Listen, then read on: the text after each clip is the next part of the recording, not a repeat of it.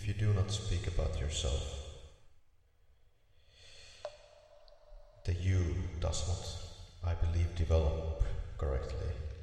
You, the you disappears.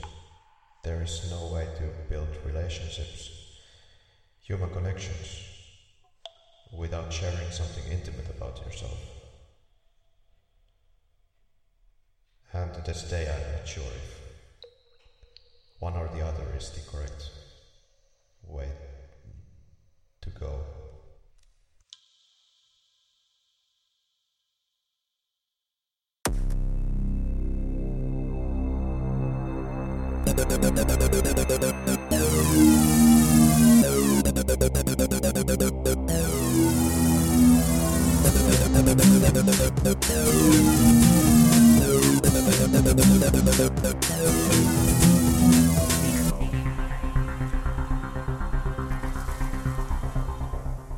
Hey, hey, hello, hello. What to say? Welcome to the impossible episode. Apocalypse now. How are you, Henrik? I'm most positively losing my mind over here. This is, well, interesting because it so just happens that I almost drove myself crazy just writing the notes for this particular episode. You don't happen to remember all those many times when I told you not to do this. When I said to you precisely that this is a bad idea and we should never do this film, especially on, you know, with the recording schedule that we uphold in this podcast. You are forgetting the very vital thing in all of this, Henrik. It's the fact that we're doing it exactly because it is impossible. That, that may be, but, you know, even the masochism has its limits. Well, you know, it's one of those all time legendary movies that we have to cover in this podcast because I decided so for some reason. I am Kari, and my co host is indeed Henrik, and this is the, oh God knows how many episodes, about 25 episodes that we've done at this point, and this month we'll be covering some of the most legendary movies that have been ever created to the celluloid, and what can I do? Here we are. Let's just start with something else first. Like, how's the weather? Have you met any birds outside? No, actually, I've been since the morning, since I knew that we are doing this episode, I have kept myself locked inside a dark closet with a case of beer and some strong spirits and a pack of cigarettes. Just so that I, I, I'm ready for this one. Oh, you definitely are. yeah.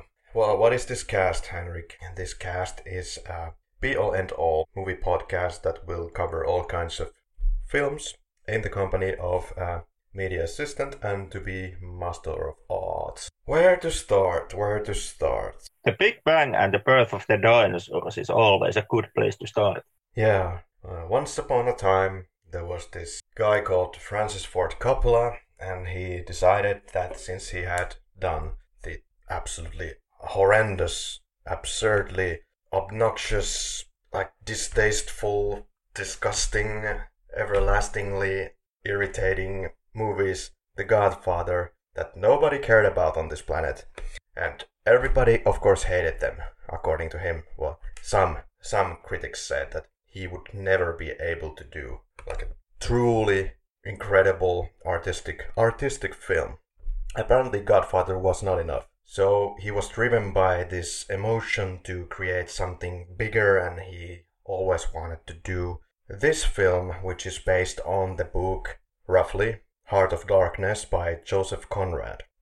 Joseph Conrad, this book was supposed to be first adapted into a film by Orson Welles, but at the time, the producers decided that this would go too overboard in its production costs, or just simply over their budget that they had estimated for what they want to have for Orson Welles production. So that just ended right on its tracks right there. And what we have now is Francis Ford Coppola's attempt, which made cinema history as we know.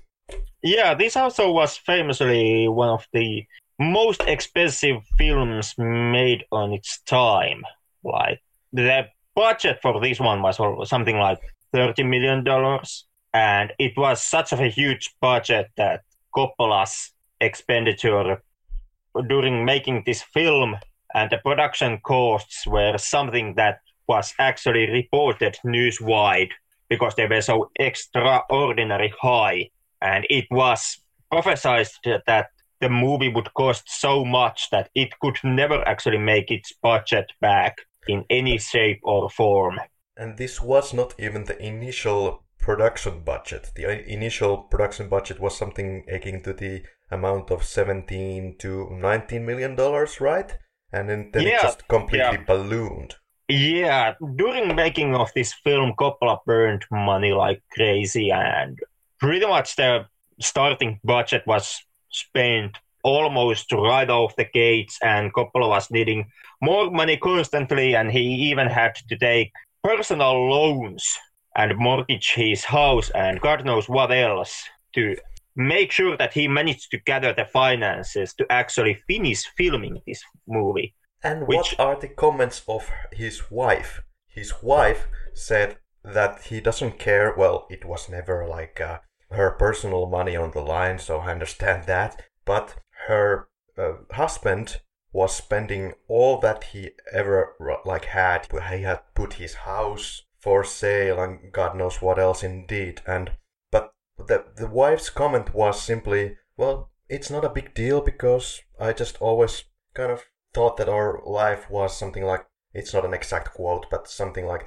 this lifestyle is uh, rather lavish, and I was never really too much into this. So uh, it's fine for me if we can just continue living like a, you know the ordinary American. Well, you know, looking at, at that comment by hindsight, it's kind of a also kind of a funny because that is exactly what they are doing today based on Coppola's latest efforts, which have been less than that great. That is true. The two or three latest films that I have checked on the records of his resume, not very high reviews. No, and I've actually checked the films, and I can see why the reviews are what they are. I mean, in my opinion, the downhill slope started with Jack, which he made in the 90s, and he never actually fully recovered from that one. It was a Robin Williams comedy, and it's it's absolutely absurd and completely unnecessary.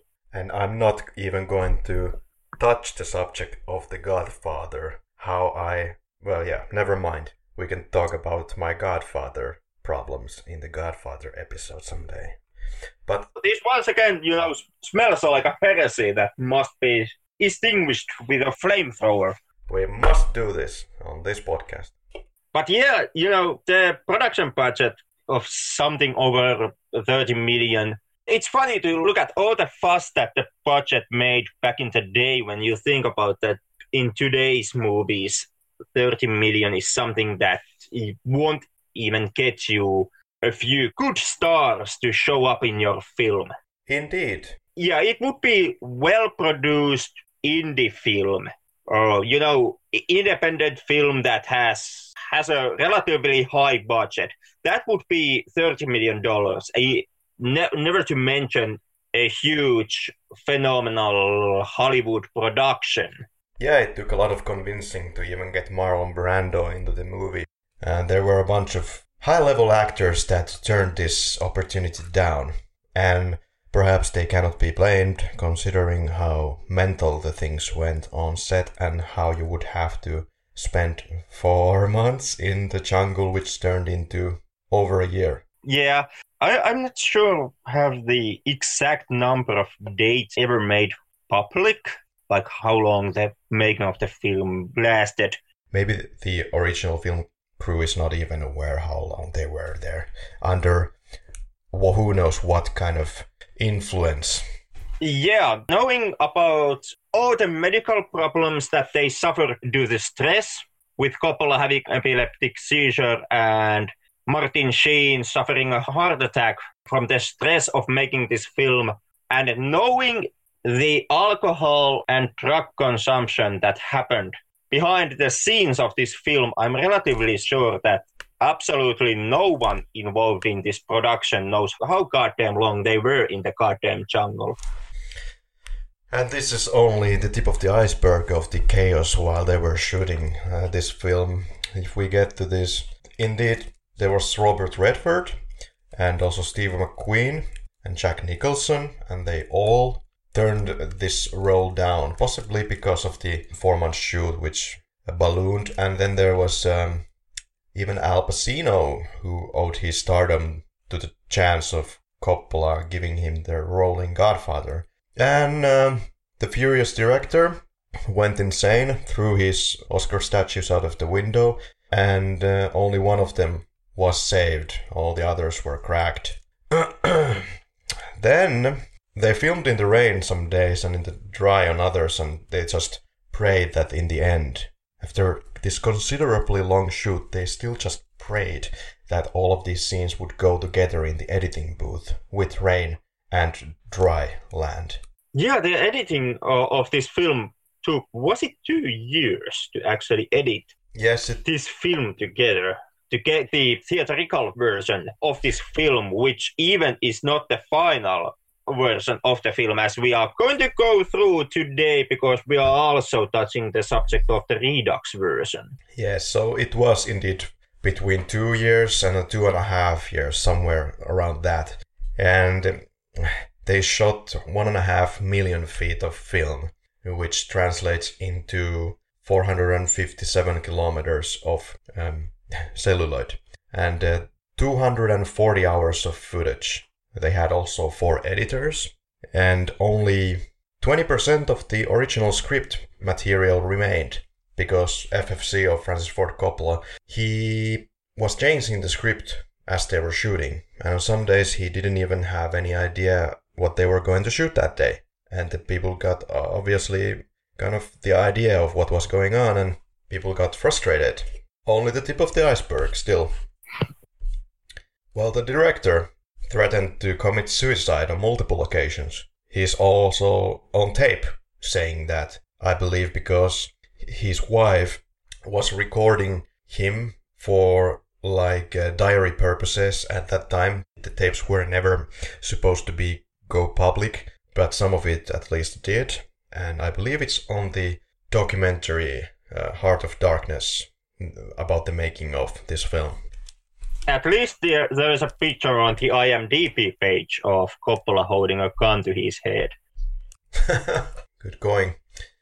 Yeah, there was the epileptic seizure. Then there was uh, the chaos with the Filipino military army tools which they needed to shoot the action scenes. So the military gear was on loan from Filipino military, but every time they were starting to shoot, they were still in the middle of shooting. The army wanted to get some of their helicopters or all of their helicopters or whatever tools there were back. And again, the shooting was uh, delayed. Well, if we go through all of these, uh, hotel scene was shot on Sheen's 36th birthday. He was extremely drunk, quite obviously, and I don't know about this uh, deeper state of mind or however it was promoted that he was kind of very deep inside his mind during that scene that he was in a very personal space inside his mind. And uh, there were some reports that he was indeed in such a state that he might have just attacked and hurt somebody in the crew if somebody in any way aggravated him Quite possible, but here is where I'm already going to call something like what they could have pulled off from the get go with this movie, or at least during the filming of the movie. I think I theorize that FFC had the brilliant idea that since the press is making so much fun of this filming, let's take advantage of it and let's market this film as such. That everything went to hell, Everyone was inside, like their deepest places of their mind. Some people went completely nuts. And you know, it's a uh, good marketing for your film to save save yourself, save your career, save your house. Yeah, I could kind of see where the argument is coming from. I'm not sure if I can fully agree with it, knowing exactly how kind of a nightmare it became to put this film together. There's also that it certainly was a nightmare. Yeah, I mean the horror stories were already running rampant while they were making this, and you have to take account that during that time when it was publicized how this is a troubled production, there still was that two years of editing ahead of them. Oh yeah. So it, it would kind of be bad bad publicity now, and then two years of radio silence while they're putting this film together. And then you kind of hope that you can spin that bad publicity and the coverage you got through that into somehow, you know, ticket sales after you finally get the movie out of the editing booth.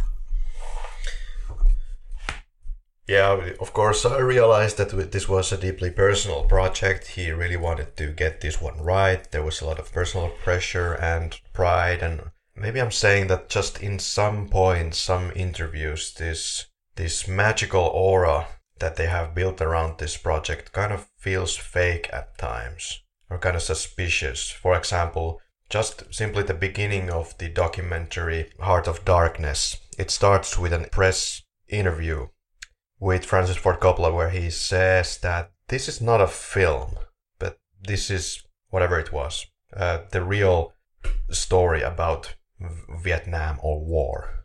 Yeah, I know this. This interview, I I'm not, I don't remember for sure. Was it during the Palme d'Or Awards or, or the festival when he gave that interview but yeah, yeah, the statement that this is not a film about Vietnam War, but this shows what Vietnam was. I understand fully, though, that, that there are really like elements that could have made the people feel very spiritual or highly confused, at least on the set when they are mixing, like, yes, real bodies that somebody took out of their graves to get some props to the set. Uh, happenings like this as well as the fact maybe that uh, Sheen was not told to even act in this film. He was told to be just Sheen, just be yourself, because this is about you. This is you.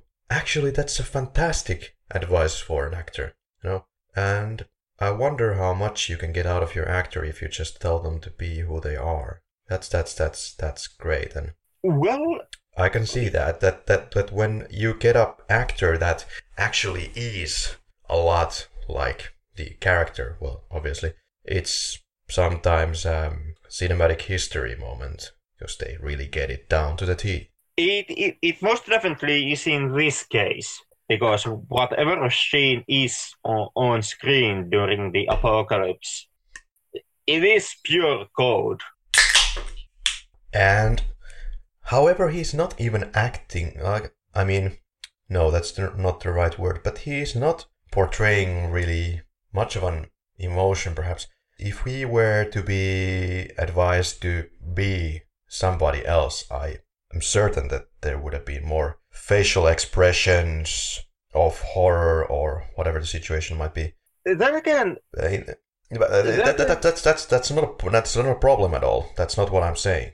Uh, I'm saying that yeah, it's funny because you don't get too much from his face, but then again, you get so much because you can feel it. Yeah, the, the oh, kind of a kind of a Sheen being stoic throughout this film is is that is the reason why Coppola eventually cast him as the lead and fired Harvey Keitel from the role because Coppola deliberately wanted kind of that that stoic presence and he wanted Sheen not to actually show that much of a reaction okay. to what is happening during the film because that is to highlight the point that Sheen's character, Captain Willard, is already such of a dark-hearted person. Like the bad deeds that he has done are already at such a level that Willard has himself become completely desensitized to the horrors of war. And that is why the film quite often kind of cuts to a some other member or some other soldier that is going through the same moment as Willard is, showing first, you know, those expressions of those soldiers who showcase anxiety, fear, excitement, thrill, shows you these facial expressions, and then cuts back to Willard, who is actually completely stoic and doesn't even bat an eye to everything that happens around him.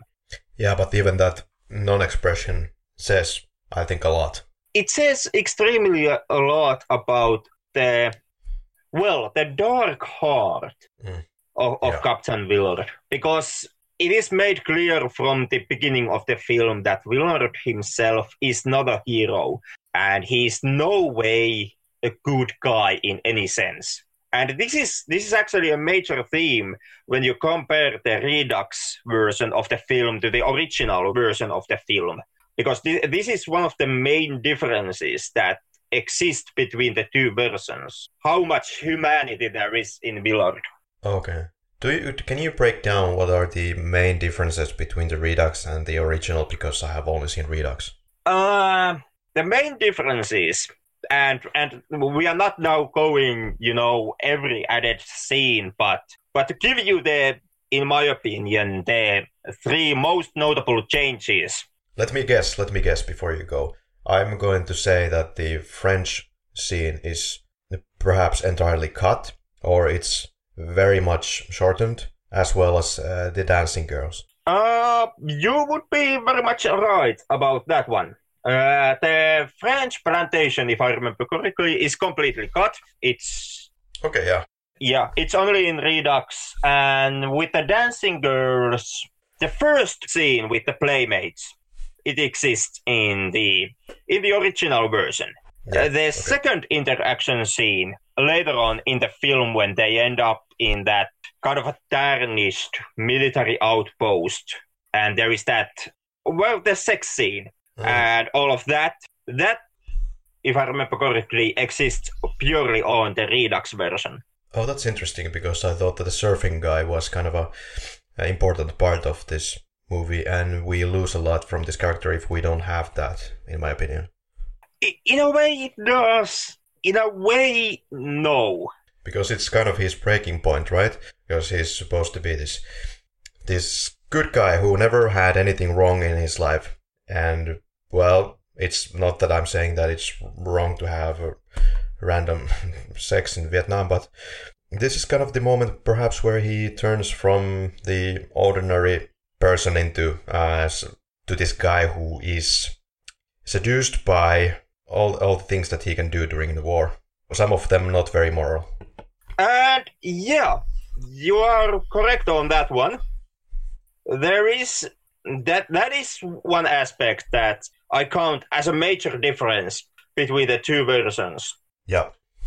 Because you know, to give you kind of a three pointers, what is the main focus, in my opinion, behind the Redux version when you compare it to the original one, is that firstly, it gives a small humane moment for the character of Kilgore. Kilgore gets more screen time in the Redux version. First one being his introduction, which is longer and more kind of a mythical in the Redux version. The Willard asks the soldier that where is the CEO, and the uh, soldier remarks that he's just coming, and then you get the cool shot of Kilgore landing into the battlefield. But later on, there is that moment in the Redux version where there is the Vietnamese woman running, holding her baby in her arms, and she's being followed by the soldier that is pointing her with his rifle. And at this moment, Kilgore interrupts the proceedings. He puts the soldier back on his place, takes the baby from the lady, and instructs the, that the lady and the baby are being taken to the helicopter and uh, taken to safety uh, from the battlefield. That whole scene of him sending the baby and the mother away from the shooting that is absent from the original version or the theatrical cut and that that is one of the moments wh- which give Kilgore at least some humanity because Kilgore is kind of an extremely bad and horrendous character on his own right as we will point out once we fully get into the scene in question Yeah. But that's one difference. The second one is that in Redux version there is a lot more scenes with Willard himself interacting with the rest of the crew on the boat.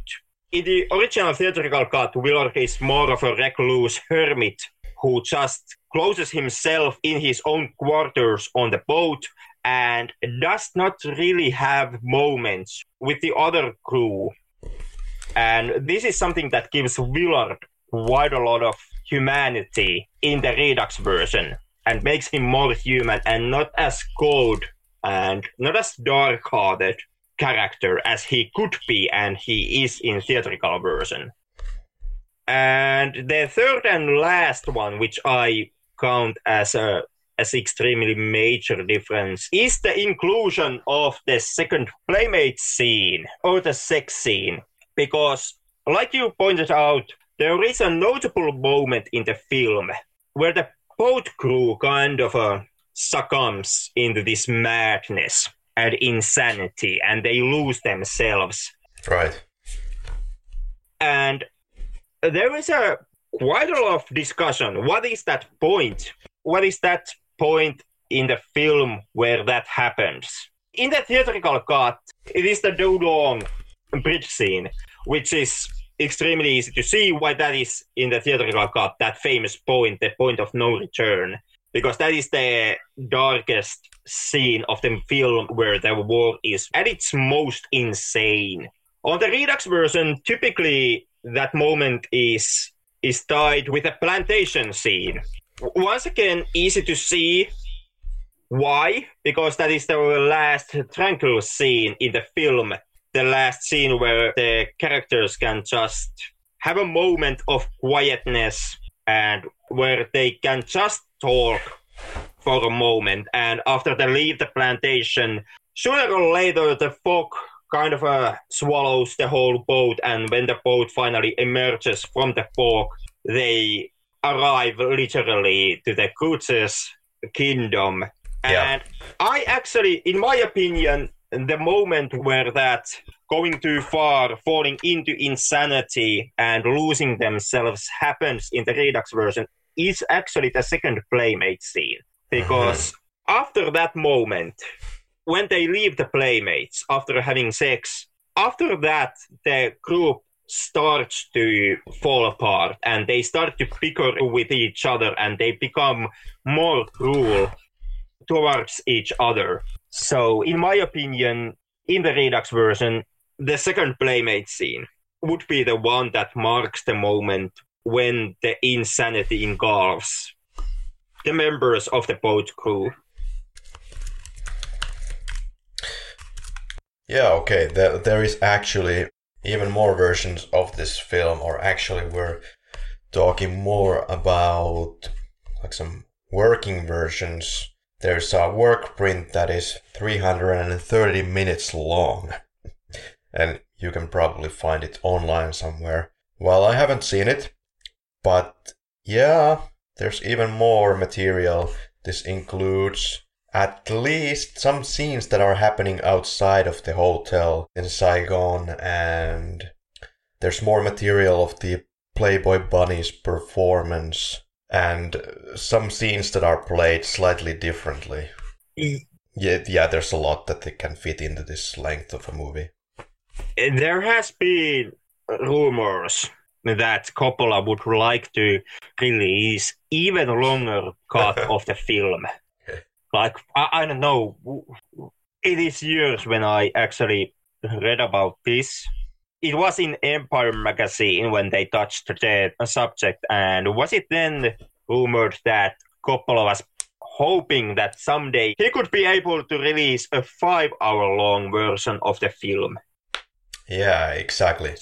Yeah, almost five hours long, right? So, um, to be quite honest, I think the Redux version also loses its steam in some places already, even though I do admit that I very much like and respect the meditative quality of this film, and which also works great even though it has kind of separate uh, scenes happening that make it wholesome in the end.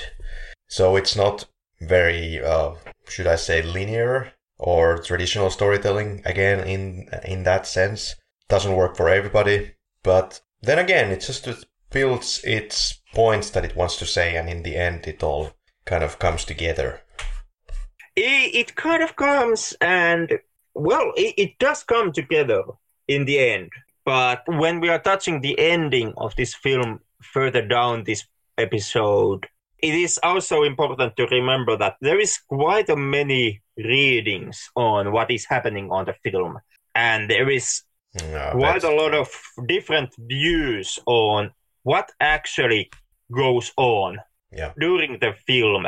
Like one theory is that there actually is this physical heart of darkness, and the film in the end is about the battle between Willard and Kurtz on who actually gets to possess that heart. Yeah, this is a kind of an interesting character uh, again.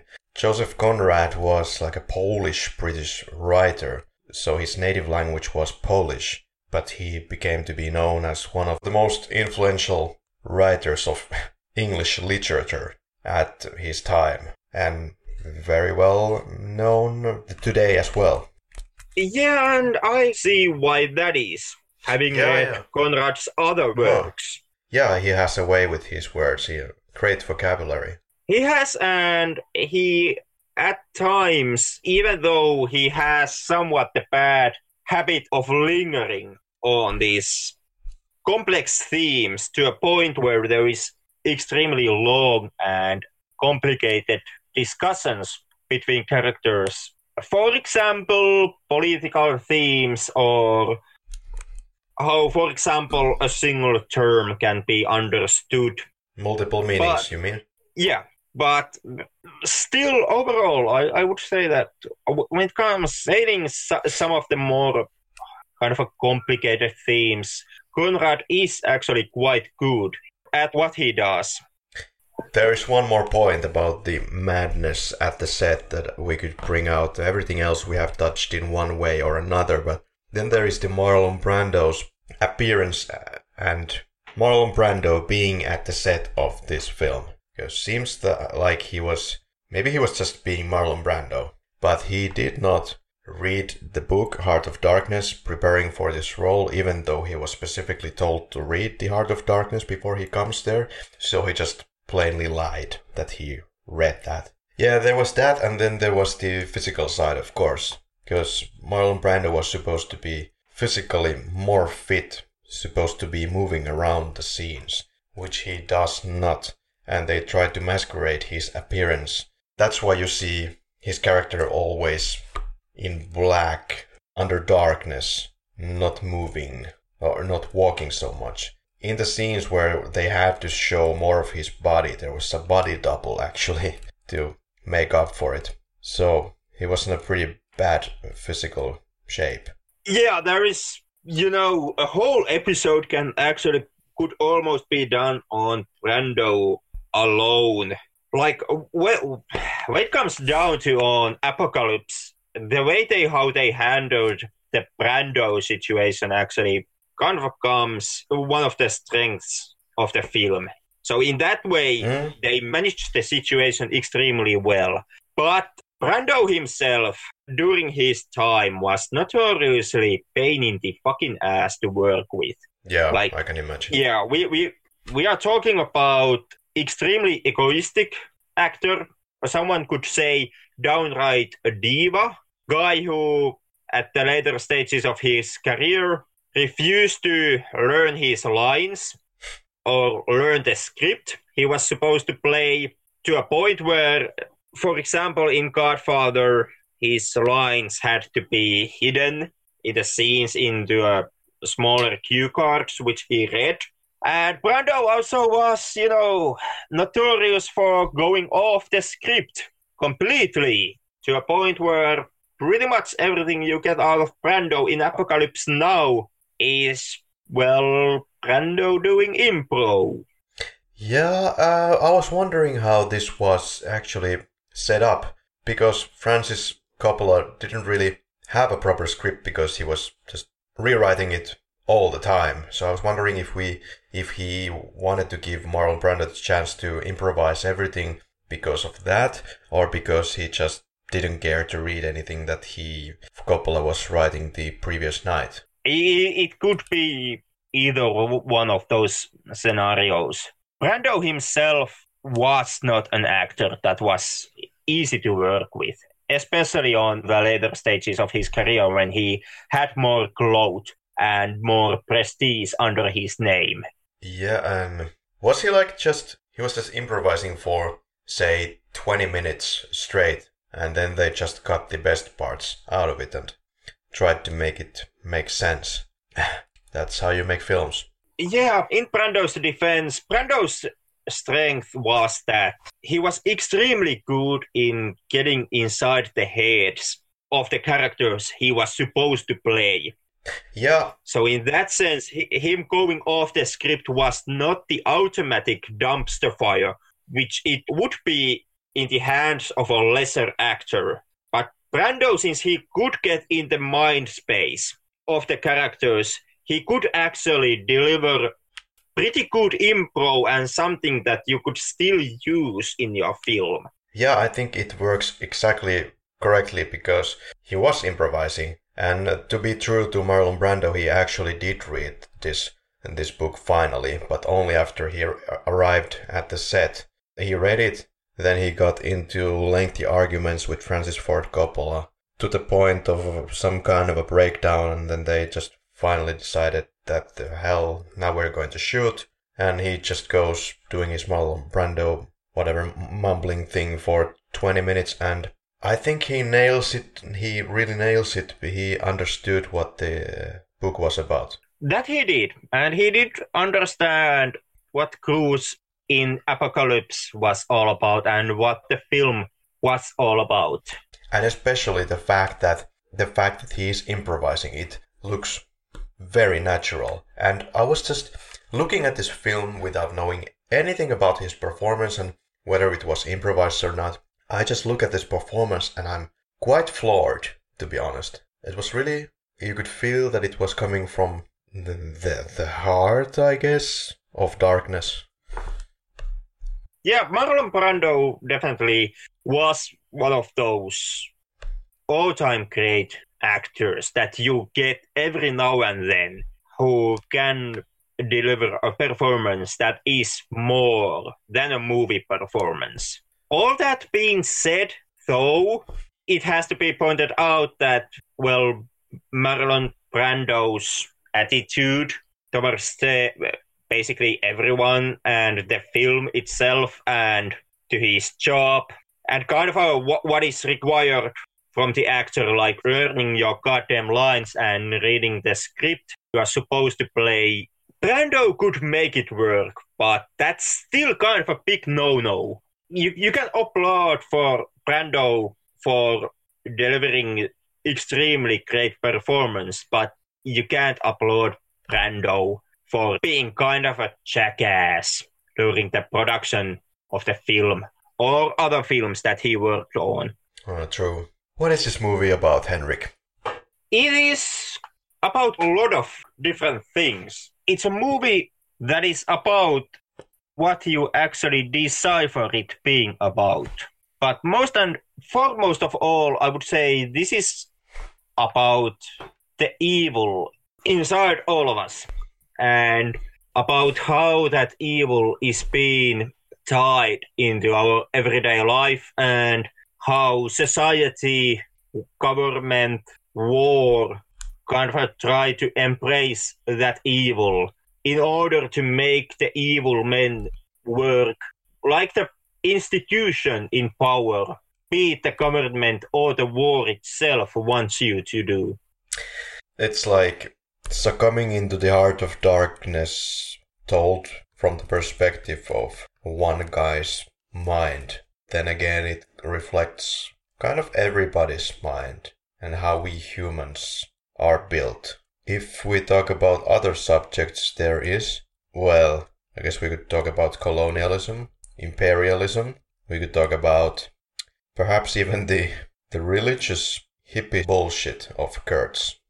We could even talk about how perhaps some of the things that he said are not exactly logical, or could you follow everything throughout? Maybe the meaning is so deep in his improvised performance that it cannot be downgraded.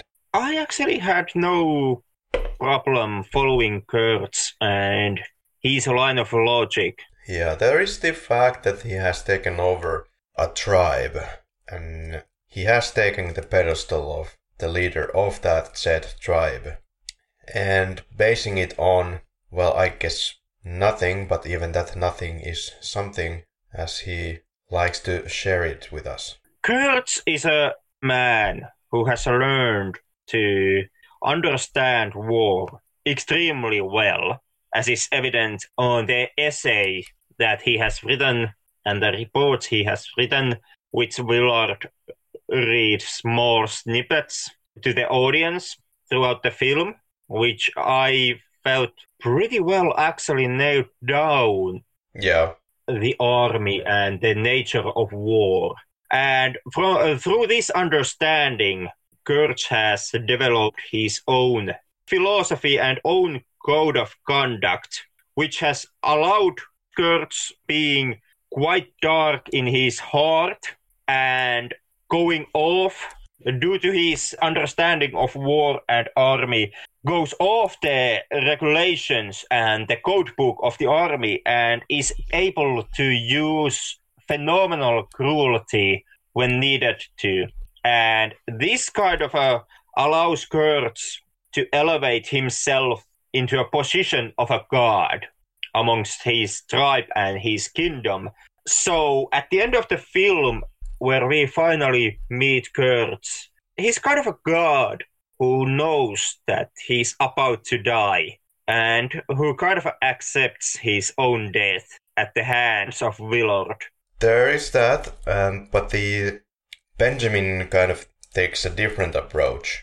Once he has slashed Kurtz to pieces, he's not looking to gain power over the tribe. Instead, he is he showing humility by not leading this group into anywhere? He just leaves. There is certain logic in that madness. There is, yeah, there is logic in that.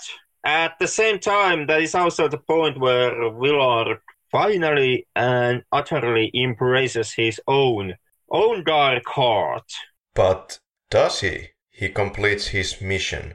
We could get into this later in the actual scene by scene, of course, but yeah, does he really? Because because he completes his mission. He came to do what he was set out to do. He's being the soldier. Or is he? And these are the kind of things you have to deal with with this movie. Yeah, well, it can it can be inter- interpreted in several ways. and it has been interpreted extremely many ways. And I guess both you and me also have our own interpretations on what happens to Willard in the final moments of the film. But I will tell you this, at least on this first viewing of this movie. Yes, call me a heretic. I, this is the first time that I saw this movie. This is because I generally avoid movies that are famous. At least I used to do that. Now, lately, I started to actually go through all the certain all time classics that I always wanted to avoid. Let's say just that I've always kind of avoided the mainstream of what people do, or people, or, or never found many of the mainstream things that people gravitate towards very appealing. But um, where were we? I guess we were preparing to start the scene by scene. Yeah. Oh boy. Oh boy, oh boy. We're just about to get actually started. Yep. An hour into this shit, and now we are about to start. Yeah. Mm, I guess this sums up this film pretty well. This is from an analysis that I was listening. So the film's kind of about do we accept to look for the moral betterness? So my interpretation of looking for the moral betterness is kind of actually that you have a horrific event and in your brain you try to t- turn it to your advantage as we people do. For example, uh, in my life, well, this is a This this is this has this is not even anywhere near the gravitas of this movie and what it's going through. But for example, I've studied for several things. Some of the things were not very interesting. For some of those studying years, you could ask if that was ever worth it. But yeah, when you end those studies in the middle, or when you actually finish those studies fully, your brain will try to justify whatever you were doing. Like, you will look for the good sides. Of course, there was a benefit for you that you were studying, I don't know, industrial level printing. Yeah, sure. Uh, it gave me some advantages, definitely advantages in media. So now I understand both media and print a little bit. But was it worth all my time? That could be argued. Am I completely tricking myself? Kind of a human survival mode hits in. You try to justify everything that ever happened in your life, right? It depends on what you kind of count into everything that ha- has happened to you. For example, you had a terrible relationship. I don't know if you have had such, but let's say you did have, and you're always trying to justify why that happened and or maybe why that was worthwhile in the future you. Sure, sure, it contributes to your character, whatever you do on this planet. But is it all worth it? I don't know if this is exactly like moral betterness, but I think it's a kind of a category of it because moral betterness. You you justify whatever you're doing, killing innocent children in the streets of Saigon because they were the enemy, because you couldn't see what would happen next. Would that kid throw a hand grenade at your face? Just kill them all. That was it was war. Hey, it was war. It's okay. It it was what I was told to do. So do we accept to look for the moral bareness or do we reject that and turn to the primordial side that we all have? Well, I can honestly say don't do that. But there is the risk that you lose yourself. The more you experience horrific stuff, I can totally see why you would not care uh, about some trivial shit that we experience every day. Perhaps that this is why I love some of the characters that behave in a I don't give a damn type of attitude, such as the Clint Eastwood movie, The White Hunter Black Heart that we watched. Because there, there is also some quality to that, uh, the benefits to that. It might be that if you strike the correct balance, if you get enough bad experiences in your life, and you you can strike perhaps uh, like a balance in your life where you care just enough, but you care very little about some things that just take um, hours and seconds away from your life for all the wrong reasons. Scene by scene, ladies and gentlemen, let's get to it finally. Ugh, okay. Hold on a moment.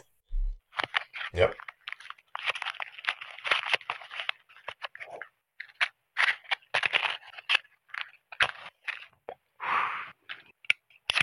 Okay, I'm ready. Okay, dope show. I would cut this movie into certain parts. First part, Saigon, in the hotel. Second part, Ride of the Valkyries, or the Coast Attack. Then there is the middle part, which is Dance Girls, Jungle with a tiger, Fisher family killing the French plantation. And the last third is, well, Kurtz's world, as I call it. So, let's start from the uh, first act. We're going mad in this podcast, and Martin Sheen's character and Martin Sheen is going mad in the hotel room, likening the fan to a chopper. Also, the crossfade with uh, Willard's head and, you know, the flames at the same time, almost, you know, completely on top of each other. I really like the opening. It is, it is, it's, it's, it's especially the crossfades, which are pure geniusness. Yeah, beautiful. Again, very meditative. Sucks you in. Even though it's so slow. But that's what this movie is about and still works. Yeah, and it does show kind of a. It does make a point on how out there Sheen's character already is, since he makes the notion on how he's already unable to live the civilian life and return home. Since w- Oh, once he got back to his wife, the only thing he could anymore think about was just getting back into that jungle. And there has been some studies that war and the adrenaline rush that you can experience in war, it can be almost intoxicating to a point where you can actually become addicted mm-hmm. to that adrenaline rush and therefore become addicted to war itself. And that's kind of what I would say that that Sheen's character has gone through and what has happened to him. I never got that. I just interpreted it as such that he was already so broken from the war that he, as he pretty much states, I believe, he had changed so much that returning home, he was not the same person anymore. He couldn't just return to his normal life. Yep, that he is. Or like he says, I wanted a mission for and for my sins they gave me one. Yeah. Yeah, alright. So then there is the interview of Sheen's character, Willard. It's a really nice scene. Again, uh, the way that the people are talking about Kurtz really gives you the uh, kind of interest to keep watching forward. That this is truly a character that has gone terribly insane.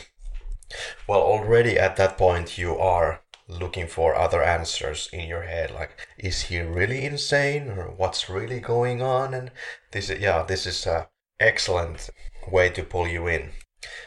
After this we get to the valkyrie scene or, or the bombing scene at the beach. Well the valkyrie is a feminine norse mythic character apparently who decides which men will live or die in a battle. And yeah it's a reference. This scene is, in my opinion, depicting simply the American war machine. How it's very bellicose, very over the top, out of this world, trying to maintain normality by force in a situation where no normality really exists, trying to force his soldiers to uh, surf on the waves where the bombs are falling actually it's pushing its point to a point where it's kind of a slightly overboard. Yeah, uh, you I got the feeling on that scene that yeah, okay, I get it. I get it. You're trying to make this point. But that is also a point on the, the scene is most of all or I can't say most of all because there are several points that go on in the Valkyrie scene and the landing scene before that, which show the Kilgore's kind of a military machine at its work. But these scenes are also very much about Kilgore himself and kind of uh, making the point how Kilgore is extremely broken person and I would say he's one of the most dangerous players in the war game that is the Vietnam here. And in many ways, Kilgore actually is what they say Kurtz is. Like, Kilgore is a person who has lost his mind and mm. has succumbed in the inhuman levels.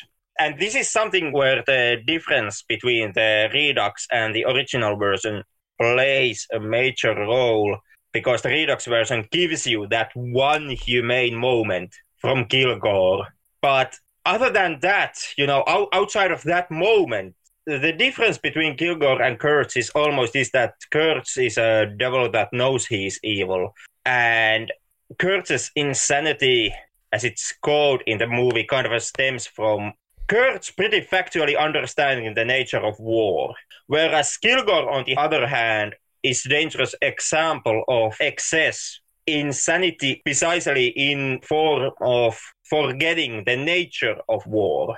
Kilgore is a person who fights a war, but he no longer actually understands what war is.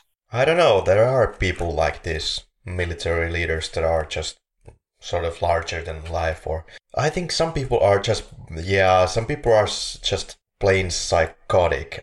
Some people from the army that I was in uh, the, or the group of the army that I was in, there are people that really, in their own words, actually say that they hope to God that the war erupts. Unquote. Uh, yeah, Yeah, I can see that. But to put it differently, in a way, Kilgore himself is embodiment of what went wrong for the United States in Vietnam. In a sense that to Kilgore, the war has become an adventure. It's fun, happy times, and wacky surfing. And this is something that Kilgore has been able to achieve through over excess of military hardware.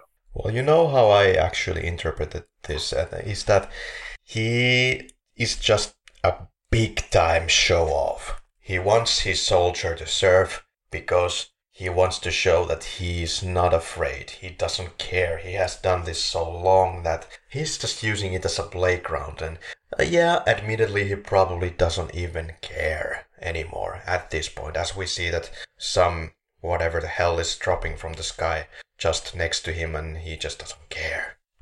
Yep. Um, and that pretty much is Kilgore because Kilgore actually does show a blatant disregard to military code, to ranks, to common safety, anything that. And yeah. that I would say actually stems from the fact that Kilgore and his men, to them, the war is easy. And because of that, the downside of war, the dangers of war, they do not show up in Kilgore's radar when you compare it to the war that Willard is going through, to Willard, war is is constant escapades and constant danger because he's on the ground level fighting with his M16. But Kilgore, on the other hand, uses fucking helicopter battalion armed with, with missiles and M6E3 machine gun systems. He uses this kind of gear to attack villages where there are some VC or Viet Congs armed with Kalashnikovs. And this kind of a unbalance between the power levels of the two sides, Kilgore's team and the VC, makes it for Kilgore to score easy victories. And victories that have relatively low casualties, even though they do form, as we see in the Valkyrie scene, Uh, they still are relatively small and kind of easy to avoid because you are the one who is pulling the air attack on a ground target. And because of this, Kilgore and his men do not share the same level of danger as Willard does. But in the end, because they do not have kind of a the reference point, because everybody is looking from their own perspective, Kilgore's guys can actually feel and believe in their hearts that they share exactly the same danger as Willard does on the ground level when Willard is running around just holding his M16. And because victories are so fucking easy to Kilgore's guys, Kilgore and his men are kind of constantly being rewarded through the territory that they can attain, through the beer that Kilgore gives to his guys, the ranks that they can rise in military hierarchy, and and the beach parties, which we see them throwing on the landed soil. And you know what else? Because this uh, lieutenant colonel, he's not practically doing anything there. He's getting his guys guns. He's just walking very sure of himself around the whole fighting scene. He's helping a Viet Cong that is injured. Yeah, he doesn't do anything there. He's just using it as a playground. Just, well, if he's doing anything, he is giving more self esteem for his soldiers to keep fighting if they were indeed fighting. Somebody's fighting.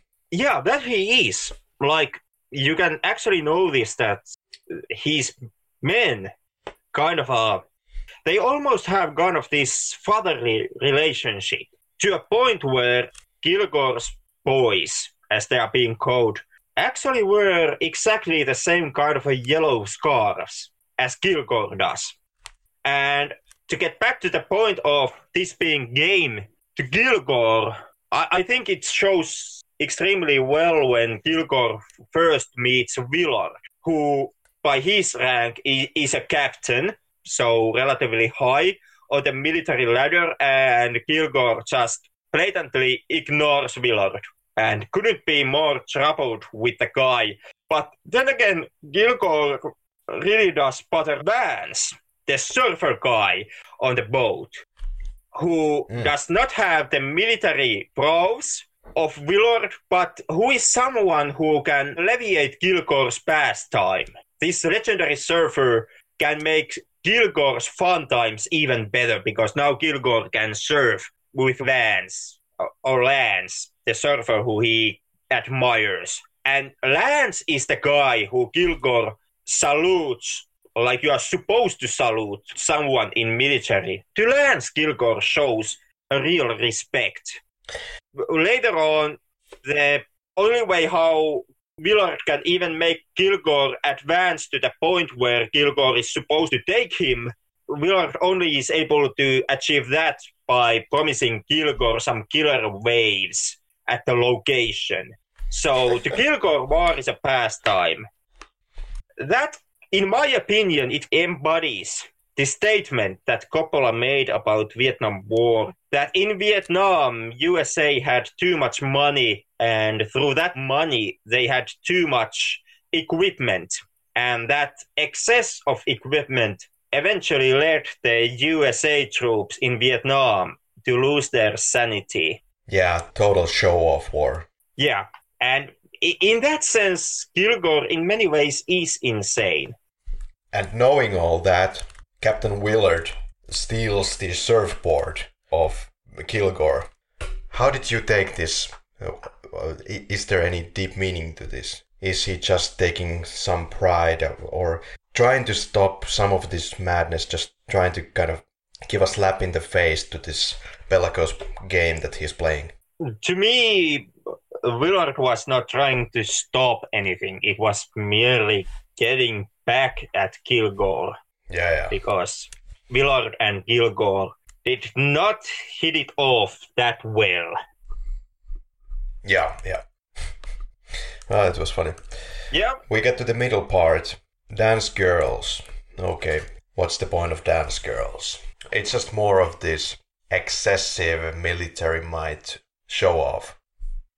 uh, to me, the dance girls are well, they showcase kind of a the continuing theme in the movie, which is succumbing firstly the madness and also secondly the dehumanization of others.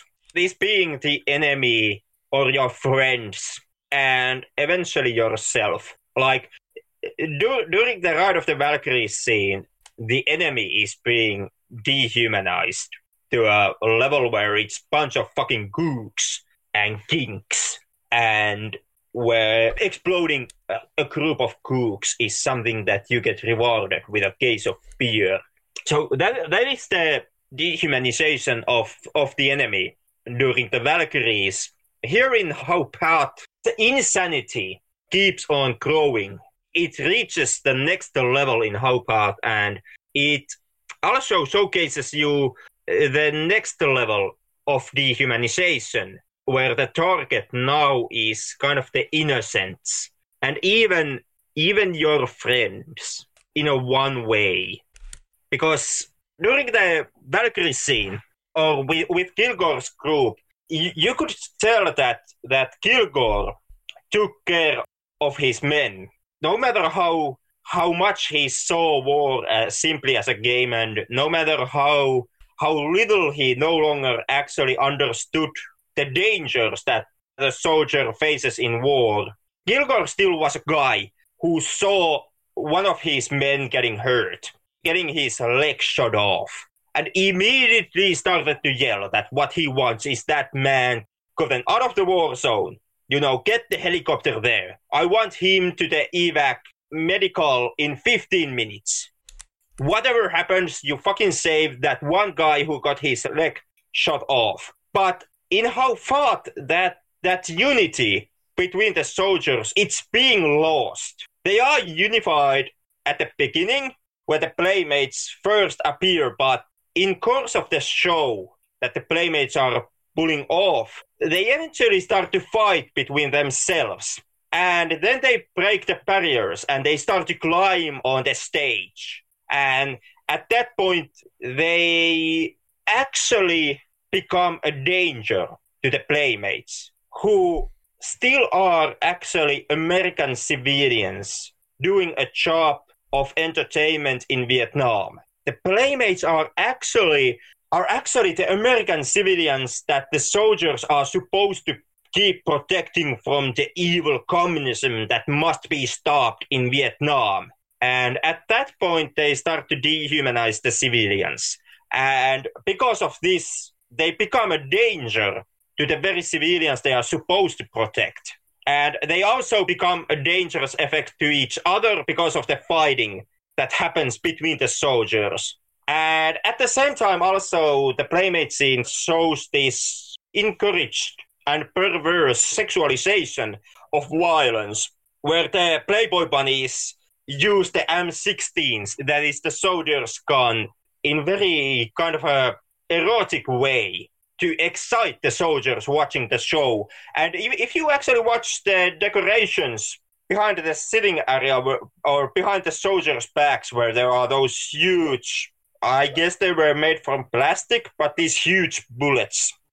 At the far end of the area, also they have been shaped kind of a in a sexualized manner. So there's also this theme of sexualizing violence and through sex which to many of these soldiers are still some kind of a resemblance of home. And it's being combined with war or with violence through the, the playmates using the M16 as a sexual element. And uh, this perversion kind of eventually is what leads into the violence breaking out amongst the soldiers. This kind of a presentation in a country where you're having a war to actually pretend to kind of have time for this fun and games with insane budget i bet. You know you have to get all this crap out there. You have to ensure the safety of the dancers and other possible civilians. Transfer them there transfer them back. All that effort it's just uh, it's so over the top. It's so the heart and soul of this war, I suppose. The, the, the mentality that, that went into it right there. Not in the newspapers, but right there. It also kind of a, is, is a reality of war because these shows is something that has been performed basically in every war that at least America has fought. The shows are mostly meant for as a moral boost to the troops. Yeah, sure. So that they that. can get that moment of thank you, thank you for protecting us and for this work you are doing fighting this war. And they have been part of the Second World War. They were part of Vietnam. They were part of Iraq to a point where Hollywood celebrities were actually being flown to give a show to the troops. So that that is something that does happen in war. It's even something that you know happened. I would say to you and me both when also we were in the army because we also got few of those evenings when we were being offered some kind of entertainment on behalf of the firm, the army. Unfortunately, I did not get playmates or strippers the first night was that I got was was a comedy act, which was okay, pretty decent. Okay. The second night was a some touring gospel band. Once again, was pretty decent, but then again, gospel music not exactly my cup of tea. Weird. I I'm more heavy music lover myself, but yeah, I guess I managed to get still one more comedy act. Yeah, I did. I did. It was was it Kari Ketonen and Myllyrinne duo giving a solo stand up, which was not that great.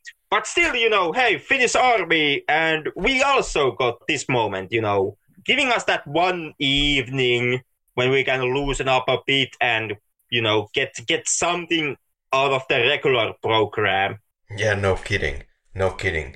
It always struck Yep. me as that these events, for example, bringing a hard rock band to army, is so out of the rest of the picture that it actually kind of. I don't want to get overly philosophical about such a side tangent in this podcast because we never do that, by the way.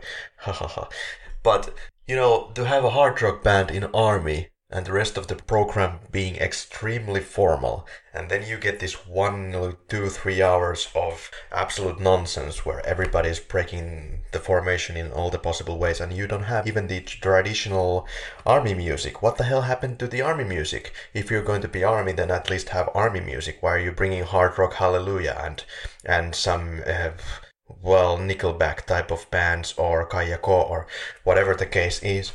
You know, uh, no, no, no, no. Uh, I'm not pro army. I don't know what I am towards the army. I my brain is cut in half uh, in several directions about the whole experience.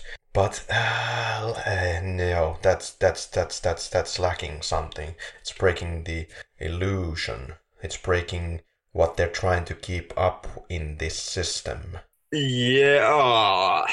Uh, I myself, if we are supposed to come out of the closet here, I am quite pro army myself, even though I also have extremely mixed had an extremely mixed experience during my time to a point where my mixed experience with the firm even led me kind of going against the regulation to a point where I burnt my bridges with Finnish defense.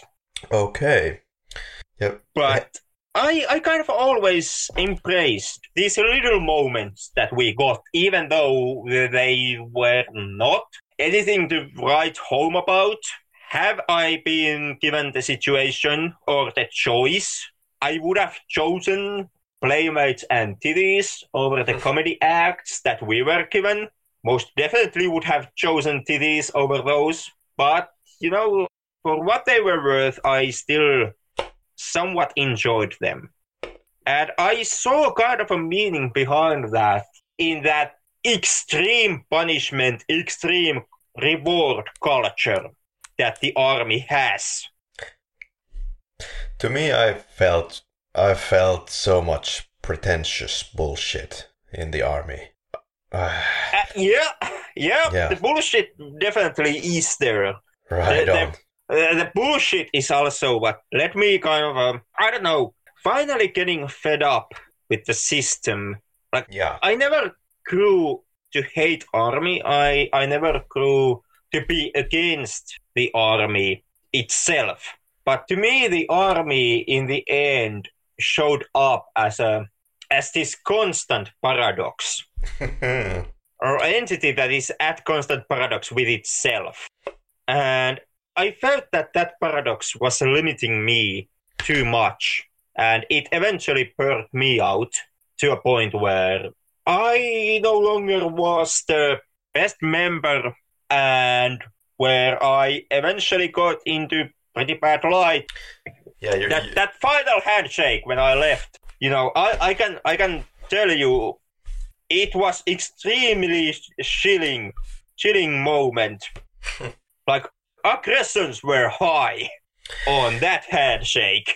So you didn't go to the retraining program. This is kind of the thing that you have to go through to kind of refresh your memory after perhaps a few years to have like an additional week or two weeks or so of training to get your headspace back into the shit. I was there and I got the call like was it like even 2 years after I completed the initial bullshit? Uh, I went back they really hated my guts at the end of the show as well, of the initial show. So, my experience of the army itself. Alright, let's go. Let's go deep into this forest. I never really felt any compassion to go there in the first place. I tried to push it forward and push it forward and push it forward as much as I could. Then I just finished my studies and then I had to go. I had no excuse not to go. I went, and at the point, I was definitely not very social. I was quite antisocial person. I didn't like people. I was going through these motions. Why am I going there? why am I learning to kill people for six months or potentially longer? I finished the six months. At the end of the last camp, I had listened to bullshit for so long.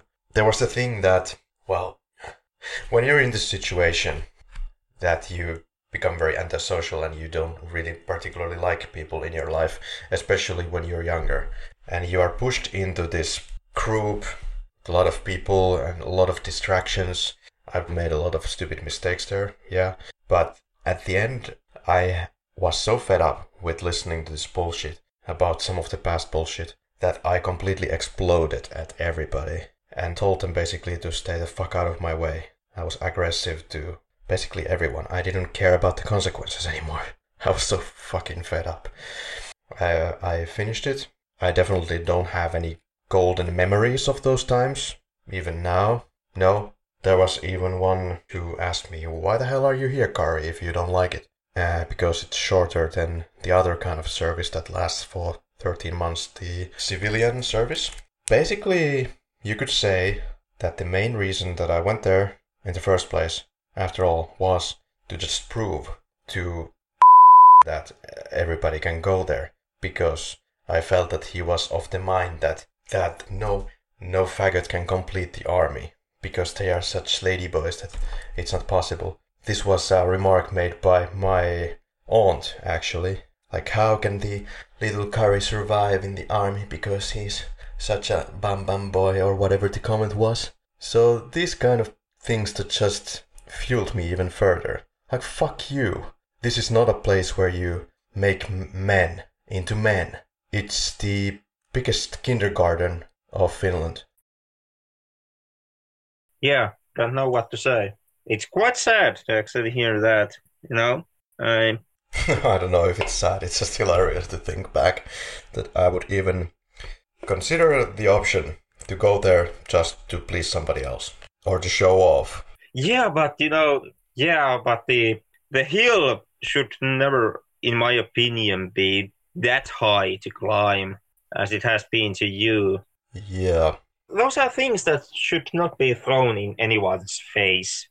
Yeah, I can yeah understand. So many people are, especially at that point, if they are about to join the army at the earliest age of 18, there are people who are just completely not fit for the task because their state of mind is completely somewhere else. They are not prepared for that. They are not even mature enough. They're just a waste of fucking time. They should go back home, think about it maybe 10 years, then try it out if they feel like it. The worst thing you can fucking do is to get people in the army that are completely unmotivated and are potentially in that situation if forced to be there, completely dangerous to everyone else. Yeah, that it is. I don't think I was ever ever dangerous. I was just pissed like a. No, but but but there are also those people like I also when when I did my time when I served I served with some real fucking latvakakkoset who were in no way had the mental capacity to actually, you know, to even take care of themselves. Never to mention actually be put into a situation where they are holding explosives or ho- holding live firearms. Yeah, you know. At the same, yeah, you know, at, at the same space with other people. You have to face the fact that you're with some unknown people who are complete dummies as well. No, I. Yeah. You must have seen a lot. I did. I did see my share. I don't know how it compares to everybody else's experiences, but you know, yeah. At the same time, even though it was not a very pleasant experience at all, my time in army, I understand the need to having an army, of course, in the world that we live in. I'm not particularly patriotic. I just look at it more in a practical sense, of course, that if I have to defend the fucking place where my house is and where all of my family lives, then okay. That's the, that's the last effort to salvage that by going to war. But going to army, the idea of going to learn how to kill people, because that's what it is, and nobody still wants to hear it. I don't know why, because that's what it is. And all these military parades, all this bullshit showing off or showing your equipment. I never understood that. I never understood that. It, it, it almost reminds me of North Korea. North Korea showing their military march is exactly that. It's just showing off your ammunition, what you're capable of. And that's some kind of a remnant from the World War times that we should abolish. Anyway, Yeah. what what is being pro army? What does it mean to you? To me, like you, I understand the need for army in a violent world. When it came to killing, you know, when it came to the bad stuff, I, I was okay with that. Actually, all of that kind of ties into that side of army which I fell in love with. As ashamed I'm, I might be to say it, but but that that was that was what I was looking for. N- knowing what I'm gonna get, Is it the pride? it, it wasn't that. It was like I, I can't ex- fully ever explain it. I haven't been able to explain it to my family either. Mostly, I just you know stay quiet. I kind of went there to look for my place to maybe make peace with my demons and to understand them better, to understand what I'm capable of Okay, yeah. In those situations. And yeah, I did actually manage to face them. I did learn about them a hell of a lot. Hmm. Turns out that in some ways I was maybe too dark and maybe too methodical, even for- for the army itself, to a point where kind of the levels I was capable of thinking wise were too much for the army. And like I must, you know, stress I never was a threat to anyone and I never hurt anyone. And it, it was nothing like that. But there, there were instances like there was this where I was actually being told that, you know, the, this is not acceptable line of thinking from you. I actually right then and there because it logically thinking wise it was hell of a lot easier choice and that also got me in in incredible trouble Well, I can see why you got into trouble. But but Henrik, it is probably this whole experience grew your character, or you became more self-aware, or or self-conscious, or more brave to face other people. That's I can believe that. At least I ca- became a hell of a lot more self-conscious. I also became a hell of a lot more conscious about the army as an institution and how it works, and also the problems that the army has within itself. but that was kind of the side which I was okay with, and the side which I had immediate, enormous problems with. Well, like with you, you know, the parades and all that publicity side which goes hand in hand in Finnish military and all that bullshit. That was the one that burned me out. And also the major paradox, which actually I got pretty well fed up with. Like they demand of you that you are this machine, you are the cog in a complex system doing what you are being told, and you are this extremely well trained killer. And at the same time, they demand you that you are the most huggiest, muckiest little pissiposki because the mothers need to have their darling sons back when it comes to holidays. and that's that's something that really burned me out eventually. One thing I wanted to still bring out about the whole experience is that that suggests that the real war situation would be also extremely, extremely slow in its development. Yeah, it probably is like that, and not not like in the hall. Of course, you have to go through all the strategies and what's your next strike and where do you go, and there's a hell of a lot of walking, walking, walking, waiting, waiting, waiting, and so it's not that kind of a constant battle that you could, or the uh, constant advancement during the battle that you would get from the movie sphere. No, actually, something that repeatedly has been brought up in the statements of the real life veterans about various combats Okay. and conflicts is the enormous amount of boredom Yeah. that they go through Okay. in the combat. The the Vietnam veterans cursed their boredom, and there is statements that in Vietnam, the boredom was kind of this own individual brand of boredom where you are bored as shit most of the time. And just the moment when you are at the high peak, when you are you are as bored as you can possibly be, at that point actually some kind of a conflict happens and you have to react like like that. And then, then the conflict is resolved and then you slowly get bored again. And also, you know, the veterans of Iraq War also repeatedly stated their problem with boredom Yeah, okay. and being bored. There's the reality of war for you. Yeah. Especially on this time of goddamn drone warfare when, you know, you are just getting bored in some camp with your small battalion and all of a sudden there is a drone from somewhere carrying something and you know that takes you out and you never even see what you hit you Well, we skipped over the tiger scene. This tiger was brought to the set and it had not been eating for a week. And then it was being offered some of the actors for dinner. As far as the philosophy goes, that's all yours, Henrik, if any. well I, actually i unfortunately have to disappoint you here because i don't have anything that remarkable to say about the tiger scene Yeah. Just one more chaotic scene in the movie to amplify the emotions, I guess.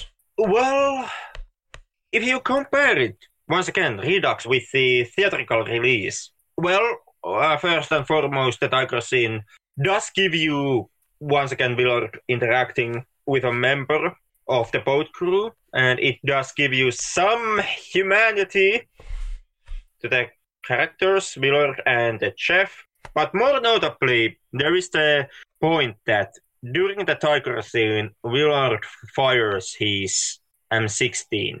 He shoots at the tiger. Mm. And that is important in sense that if you would go with the theatrical release, which removes the tiger scene, in that case, Willard shoots only one round in the entire film. He fires only once his weapon, and that would be when he executes the injured civilian later Right. in the film. Right, a 14 year old boy. Or is he 14 in this character? But Laurence Fishburne is 14 here. Was he 17? 14. Okay. Well, I believe this was shot in May, maybe. At, at the youngest he's 14, at the oldest he's 15. There was one part in some documentary or video that said that he's 14, or at least that's how I remember it. God damn, I'm so thorough in this podcast that I keep boring everyone by being so fucking accurate, but this is how I remembered it.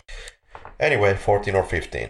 Holy shit, that's young. I I then mixed up his real age with the age of his character Yeah, in that case. But but well, you know, shit, because if the rumors are true, young Laurence Fishburne did manage to create a drug addiction during the shooting of this film. So at the youngest we have a 14 year old Eddie. Here. And that that's that's not only marijuana. This also includes regularly scheduled programming such as alcohol, but also cocaine, speed. Yeah, at oldest 15. I don't know if he was ingesting this stuff, but this was what was happening at the set on the whole. Yeah, I, I, once again, I, I'm not crossing my heart on this one, since this is second-hand information. But I've come to understand that young Laurence himself did also ingest that shit, and not just marijuana. And you know what else? Young Laurence Fishburne also most likely did not understand what his role was supposed to be even in this movie. Well, you could say that actually for his part it didn't matter, but the overall sense of the movie, heck, watch the documentary, or listeners, watch the doc- documentary Hearts of Darkness. The medic camp, when they get to the swampy condition, which one of the characters I believe calls a shithole. They come to the camp and out of still out of the kindness of his heart, is it? That Captain Willard gives some fuel to the camp so they can get out of this terrible place. Yeah? Yeah, he gives the fuel to the head of the Playmate tour. Most likely, he gives the fuel for the helicopter, Yeah, yeah. which the Playboy group is using so that they can fly themselves the hell out of there. Yeah. Okay, so there's still an act of normality right there. And they go over the edge perhaps after this scene, especially when they're shot from the boat side of the river. Yeah, the the curious point with with this second Playboy Bunny scene is that right after they leave the camp, they immediately start to bicker with each other. Chef starts to tease Clean about Clean being a virgin, and from that point onwards, they all, you know, start to all their character interactions and what type of characters they are, they start to slowly change. And that happens right after they they actually manage to have sex with the Playboy bunnies. So the camp is kind of a both physical point it's the dark unknown and and to me it kind of looks like that that small human and tender moment with the playmates kind of uh, removes this shield that these characters have had emotionally, which has still kind of protected their humanity in amidst all this insanity. And if it's that the humanity which they receive from the Playboy playmates kind of uh, crashes with the realities of war that surround them constantly in Vietnam, and kind of that clash would be too much to them, so much that it pushes them into a breaking point mentally. Because also something to note after this point is that after they leave the camp and after everyone in the boat crew starts to act more and more like jackasses and the kind of a descent into madness starts to build up. The only one who kind of stays the same, the same character who he has been from the beginning of the film, is the character of the chief, the leader of the boat crew, who also from the group is the only character who refuses to, you know, to use that chance to have a sexual interaction with the playmates. Very interesting. Yeah, to him, Willard makes the point that he has made the deal about the Playmate of the Year. So that they can have the Playmate of the Year and have sex with her. And even after that, the chief says that no thanks and stays with the boat. And he's the one who most keeps his sanity intact from this group of people. I would imagine that in a real situation this would be a very hard code to maintain, but if you so choose, you really have to concentrate on deciding so that you will not succumb to the dark elements during the mayhem. You you you really have to have some not strong morals. You need to have a really rigid self-discipline. Yeah, and in the end, in the course of the story, in the course of the film, that kind of uh, turns into the downfall of these characters. Yeah.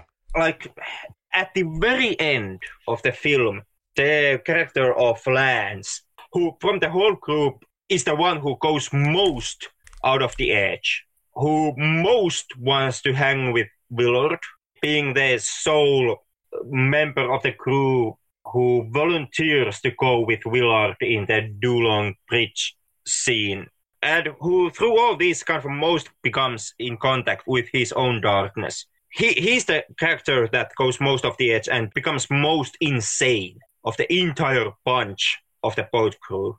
And at the same time, he's from the boat crew. He's the only character that actually makes it through the movie. Everyone else eventually loses their life except Willard and Lance. The definition of madness depends on your definition of madness. Does he really go over the edge or does he not? In the sense that is there something fundamental to learn from the experience of seeing torture to the amount where you quote unquote lose your mind? Do you lose your mind or do you get a like a better understanding of yourself, of the world? Well, he starts to wear constant combat makeup as the only person of the group.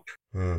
He also starts to make these weird dance moves, similar to what Willard does in the uh, opening scene of the movie in the hotel room. Hmm. Like that, the three characters who who dance do these these weird kind of a dance move. So first it's Willard in, when he's drunken in his hotel room. Then it's Lance on top of the boat as they are going down the river, and at finally it is the one serviceman who they had sent in to kill Kurtz right before they sent Willard. Those are the only three characters that do these dance moves, and Lance also kind of a kind of embraces or loses himself to his own evil, to his own heart of darkness, as seen in that one scene where Clean uh, finally gets shot and dies on a boat, and everybody else is mourning over Clean, is shocked that Clean is dead. Except, of course, Willard, who is already completely desensitized to the horrors of war and does not care, and Lance, who at that moment only cares about the puppy who has gone missing during the same shootout. This is the at least the final turning point where there's going to be a lot of schism between the characters. Yeah, about the puppy, about the shooting, where the conflict erupts. Yeah, uh, you are talking about that moment when they accidentally shoot that civilian boat. Yeah, this this where they save the puppy and shoot everybody else. Uh, yeah, that also is pretty much the no turning back moment physically for these characters because they've actually committed a war crime Yeah. by opening fire against unarmed civilians. Or maybe they could have explained that one away as a miscalculated situation. But after the point that Willard goes off and blatantly executes the one injured woman, still an unarmed civilian. After that, basically the entire group is tied with Willard's war crime. After that, they really no longer can go back because now they are actually war criminals. Also, this puppy, I found this uh, very general model of puppy in America to bring the point very close to home. Like, here's what you have left of your family or such. Yeah. Also, something that is interesting to note after this scene or after the camp scene is that this is also the moment where the character of Kurtz starts to evolve and advance, both in pictures and in presence. Before this, when Willard has looked at the pictures of Kurtz in his notes, they have been these service pictures where you can see Kurtz's face and they are extremely detailed in that sense. But after this moment, when Willard looks at Kurtz's pictures, Kurtz is engulfed in shadow where you can only see his features. And in that sense, Kurtz starts to become this looming dark presence or kind of a void of a man that beckons the, the boat crew and Willard to him. Hmm. Yeah, this uh, kill scene goes into uh, kind of the heart of darkness, in this case, literally. There's the war zone. The soldiers are going into the river in order to try to get to the boat that is passing by the river. This was apparently some kind of a biblical reference. People in the river. Well, you know, Henrik, I'm I'm totally waiting, looking forward to the episode where we go through something like I don't know, Ben Hur, and as a background work, I have to read the fucking Bible.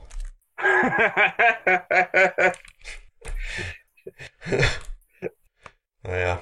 So, well, when, when it comes to that, I I guess I'm gonna cheat and only read the manga version of the Bible. Have you heard the Bible, the best goddamn version? It's a book. well, that that that that, that is one hundred percent accurate. I never actually got around reading it. It's still standing on my Kindle. It's waiting for the major task of me actually finishing the Old Testament, then moving on to New Testament, the actual Bible, in fact, and then reading this best goddamn version to get kind of the best laughs out of that. I don't know if I will ever finish that project. Stay tuned.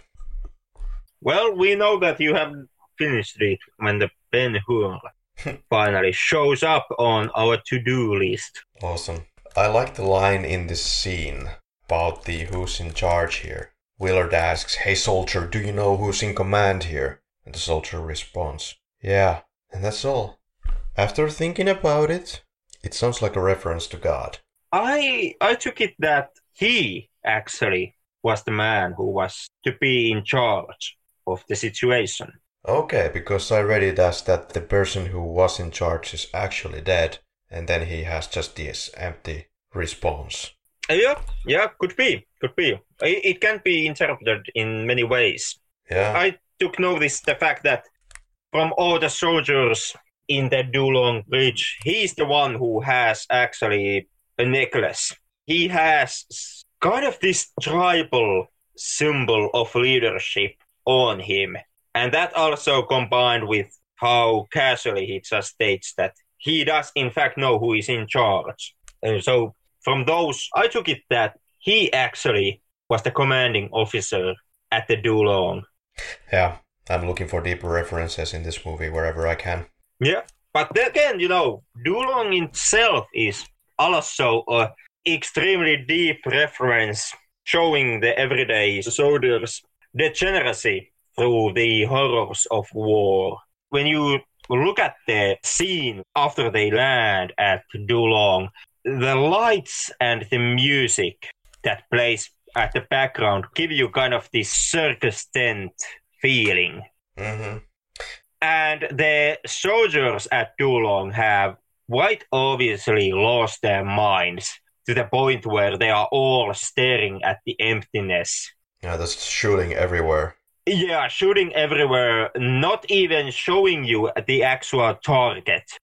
The one machine gunner is just shooting into the darkness. Yeah, yeah. If we go with the theme of dehumanization and look at that like that the Valkyrie scene would be the first step where they dehumanize the enemy, and the first playmate scene would be them dehumanizing the civilians, the ones they are supposed to protect, and their home in that sense. Well, at the Do Lung, they are finally kind of dehumanizing themselves. Like now they are becoming dehumanized.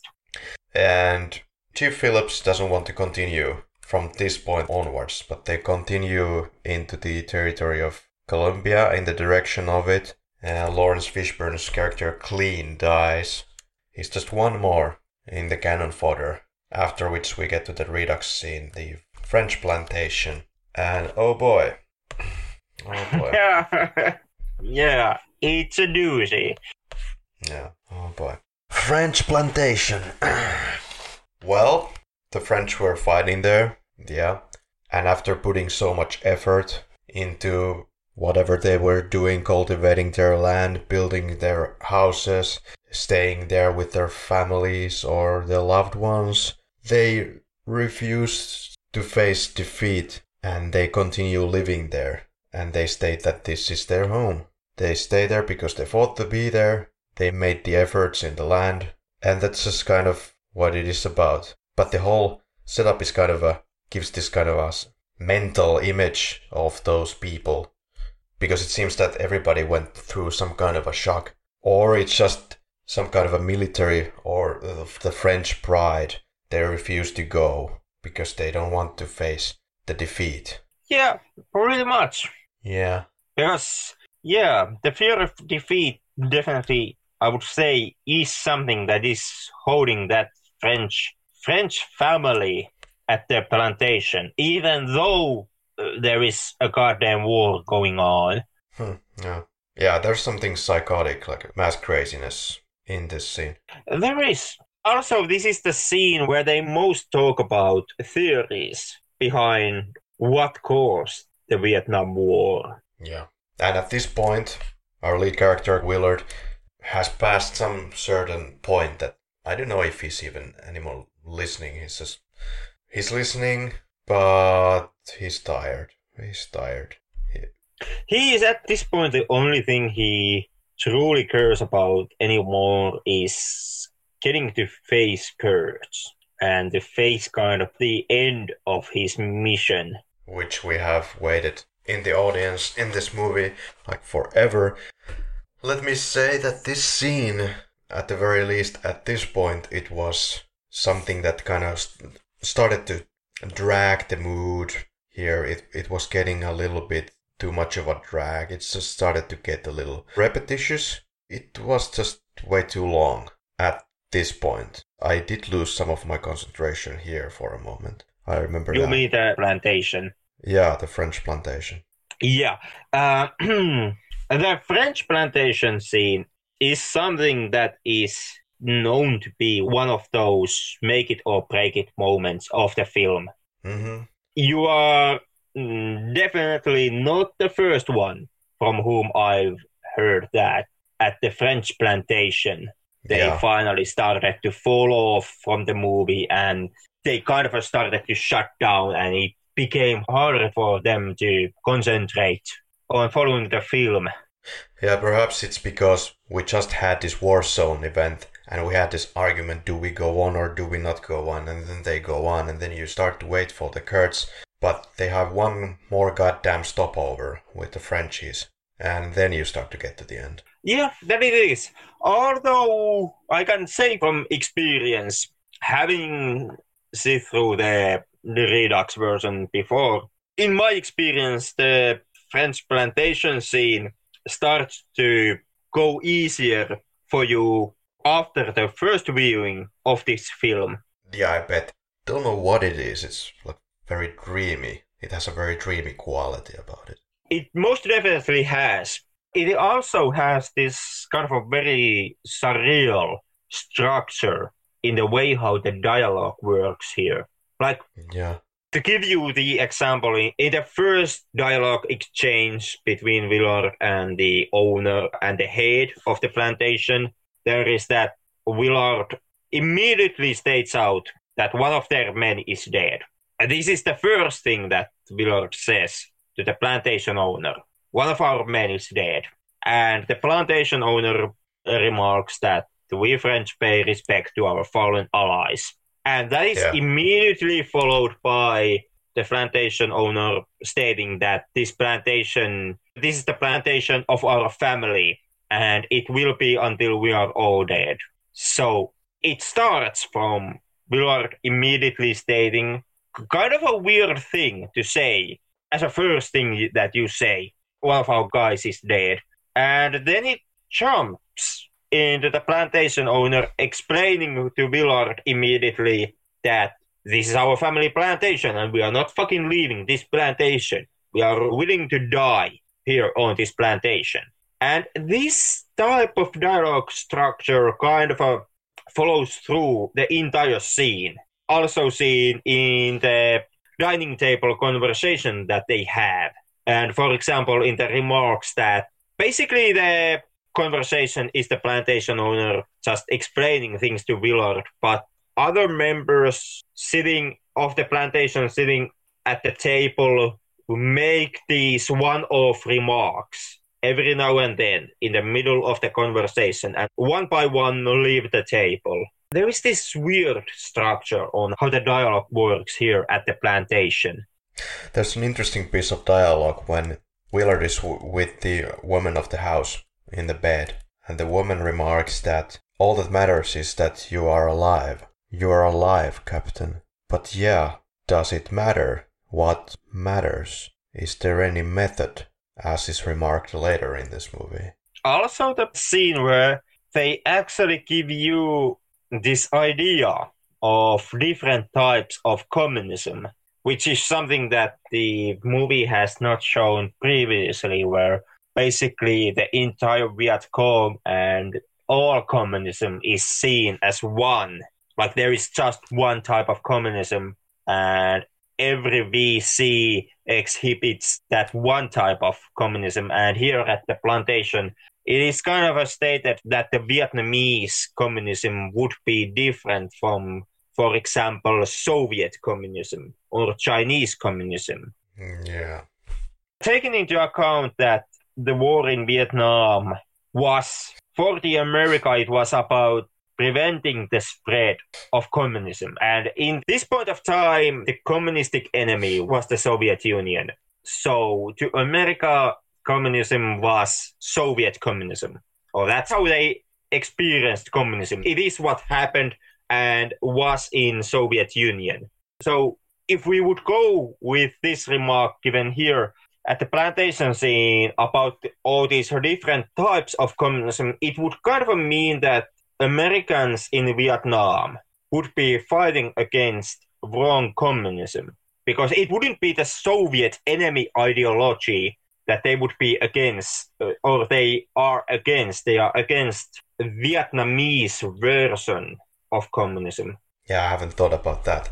But just the fact that this is one of the earliest, I believe, uh, Vietnam films, so there was some opposition for even the idea that you would do a Vietnam movie, which is actually not favorable in any way to Americans. Yeah, this was also at that time when the filmmakers started this push against the idealized version of the Vietnam War.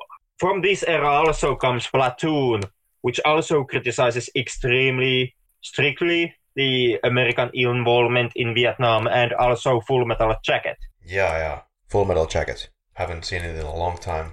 Do you think it's worth covering in this podcast? Yeah, sure. Why not? Uh, Even though, you know, if I would have to pick my favorite of the three, Full Metal Jacket, Apocalypse Now, and Platoon, I'm most and foremost a Platoon guy. Okay. To me, uh, Full Metal Jacket has always been, if I would rank these, one, two, three, Full Metal Jacket would be the three.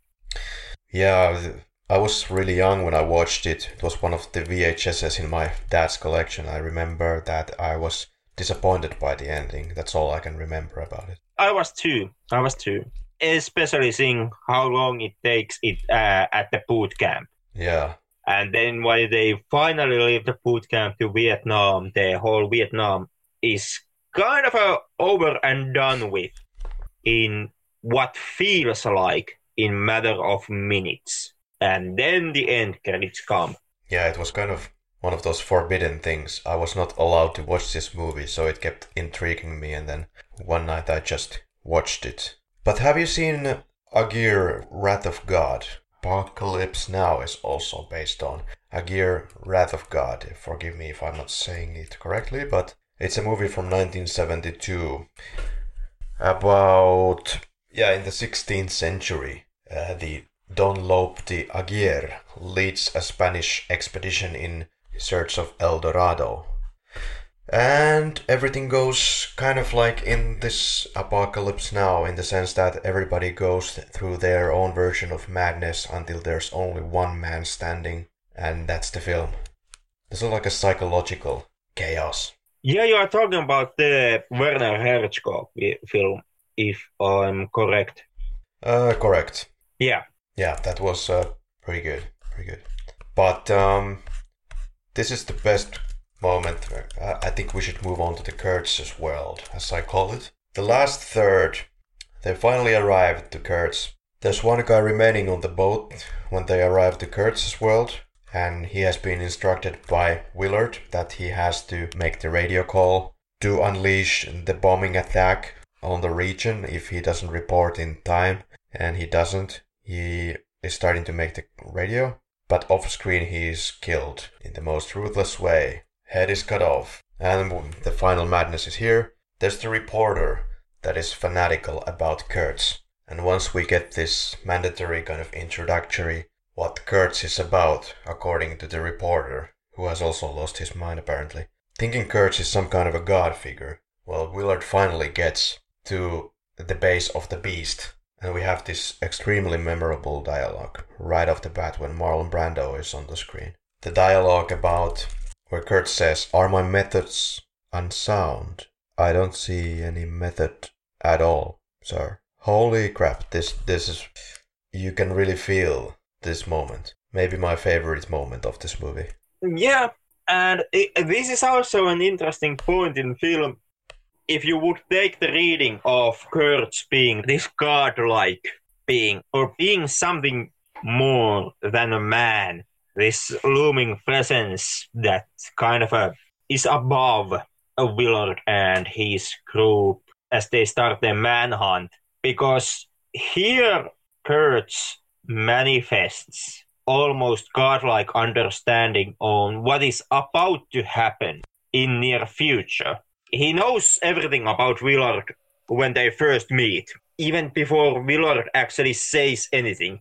The whole dialogue exchange opens with Kurtz calling Willard by his name and making remarks how he knows everything there is about Willard. And Willard even makes the notion that it feels like Kurtz knows everything that is to happen even before Willard himself knows it. And also in here at the compound, Kurtz is constantly being filmed, kind of like this shadowy presence. He's all the time in the shadows. Yeah, it was not the initial plan, but it was to hide Marlon Brando's face.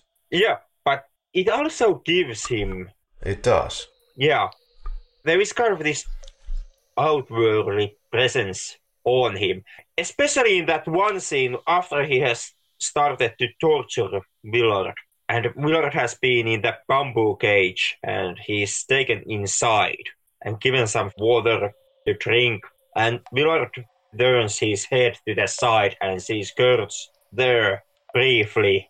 And at that moment, it's extremely beautiful shot where you have the side posture of Brando there's that sliver of light, lighting small piece of him. Otherwise, he's engulfed in the shadows. Yeah. There is this tiny lingering fog that you can see in that sliver of light. And it's almost like Kurtz himself would be made out of the fog. Kurtz tells of a like incessant collapse, but is it in this movie or is it in the book that he said that this is something that a human needs not to experience as it will only hurt them. But uh, the main points are that a society can function under fear and self control and keeping up the social system norms. And that's an interesting point. Like, is the society that we live in a kind of a smokescreen for what you should be? Maybe not um murdering tribe leader, but to understand these facts. And what about the quote that he says, the famous quote, the horror, the horror? Is it what we are as human beings fundamentally? Savage beasts? Is that what we should then be, or should we fight against it? Should we be what we can be, or should we succumb to our animal instincts? Yeah, it, it kind of depends on how you interpret or oh, what yeah. is your reading on this last act of the film. Honestly, I don't know what my reading should be. Yeah, because there is a there is a lot of ways to take it. Well, the easy way to take it is that he is explaining the nature of humanity, but it would take too much time in this podcast to think for the alternative. Well, one alternative that has been presented, like I mentioned previously, is that at this point, the heart of darkness is an actual thing. Like there, there is a thing that is the heart of darkness, yeah. and Kurtz possesses it, which of would explain, for example, the fact that Kurtz seems to have uh, the precognition on what is going to happen, and that he is going to die at the hands of Willard and also the fact that even though Kurtz does not, as far as, as is known, does not speak the local dialect of the tribesmen that that inhabit the area, he still has somehow managed to collect them under his command to have his own militia. And in this reading, that would be, you know, because of this heart of darkness, because Kurtz possesses it. So that gives him the power over other people who have succumbed into the evil, who have become evil men and women, but who yet are not evil enough so that they could challenge Kurtz and take the heart of darkness for themselves. And that's kind of what Willard is because in the end, Willard is pretty much everything that Kurtz is, minus the philosophical understanding of war. But that's something that Willard has to read and take into himself as he travels to meet Kurtz. But otherwise, uh, Willard is actually, from the get go, from the start of the film, Willard is a murderer. Same as Kurtz, as they remark when Willard is given his mission, when they ask Willard, has he actually murdered the tax collector?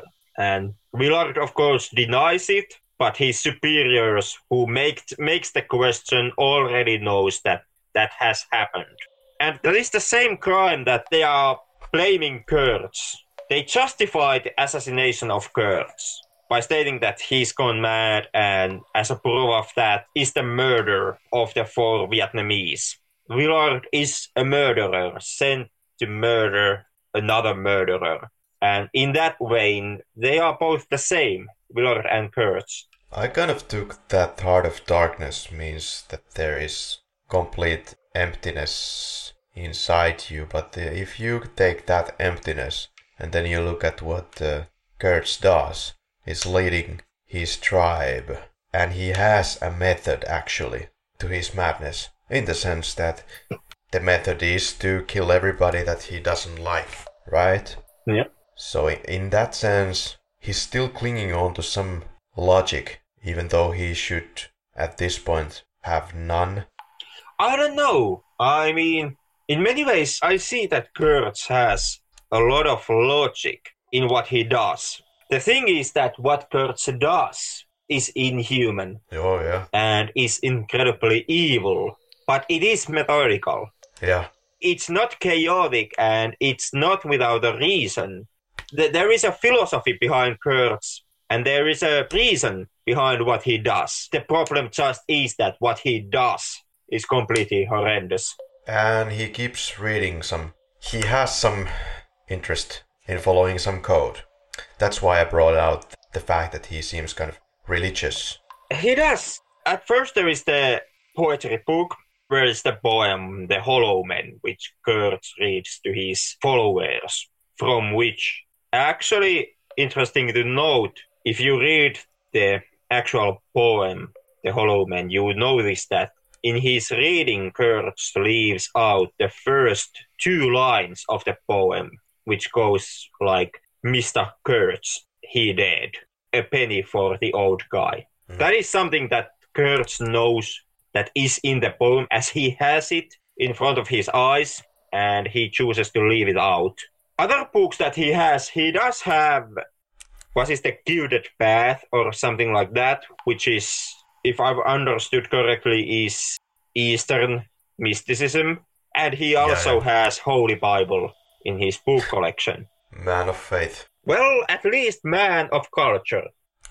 And also, going with the Bible here, something that also is kind of interesting to take note is that the code word to make the contact to the backup forces which are supposed to finally bomb Kurtz's compound is almighty. So basically, when they finally call the bombing of Kurtz's compound after he's dead, they symbolically are calling Almighty to destroy the compound. And the way how Almighty does this is once again through violence by bombing Kurtz's compound into ash and killing everybody. So if you would take that Christian reading of what happens, it's it could be said that they ask God to stop the carnage that man creates, and God does this through violence. The wrath of God, a la Old Testament. Yeah, smells like napalm. There is the speech of Kurtz at one point with the kids, and then his meditative, hmm, Marlon Brando esque speech about what he believes in, if anything. Yeah, this is a long one. Maybe we should go through this because it's so central in this movie. Well, the quote is I've seen horrors, horrors that you've seen, but you have no right to call me a murderer. You have a right to kill me. You have a right to do that, but you have no right to judge me. It's impossible for words to describe what is necessary to those who do not know what horror means. Horror, horror has a face, and you must make a friend of horror. Horror and moral terror are your friends. If they are not, then they are enemies to be feared. They are truly enemies. I remember when I was with special forces, seems a thousand centuries ago. We went into a camp to inoculate some children. We left the camp and after we had inoculated the children for polio, and this old man came running after us and he was crying. He couldn't see. We went back there and they had come back and hacked off every inoculated arm. They were there in a pile, a pile of little arms. And I remember I, I, I cried. I wept like some grandmother. I wanted to tear my teeth out. I didn't know what I wanted to do. And I want to remember it. I never want to forget it. I never want to forget. And then I realized like I was shot like I was shot with a diamond, a diamond bullet right through my forehead, and I thought, my God, the genius of that, the genius, the will to do that, perfect, genuine, complete, crystalline, pure. And then I realized they were stronger than we, because they could stand that these were not monsters. These were men, trained cadres. These men who fought with their hearts, who had families, who had children, who were filled with love, but they had the strength the strength to do that. If I had 10 divisions of those men, our troubles here would be over very quickly. You have to have men who are moral and at the same time who are able to utilize their primordial instincts to kill without feeling, without passion, without judgment. Without judgment! Because it's judgment that defeats us. Yeah, that's it. Yeah, and Here Kurtz makes the point that you have to make a friend with horror. So he has made friends with horror. Maybe he means at the time of his death that he is facing the horror very much eye to eye, at least right now when he is dying. The ultimate horror, his friend horror. could be also. It's a valid take on. Mm-hmm. And he cried, but he was shot with a diamond bullet, figuratively speaking, of course.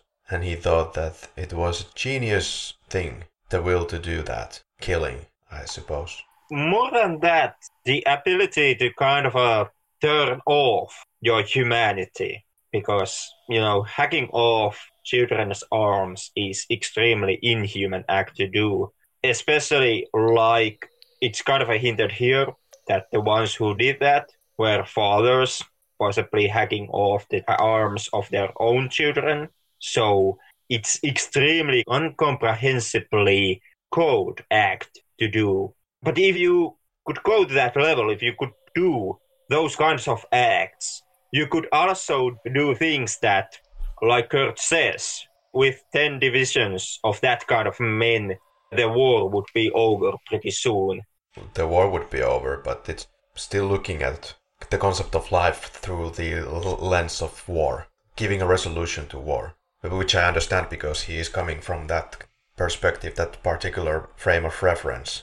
But the genius of that, is it genius or is it just people who have lost something in themselves? You have to have that mentality to solve some wars. Maybe not to hack children to pieces, but that attitude against your enemy. Yeah, okay, but to call it genius and then just kill people randomly. In that sense, there is no method.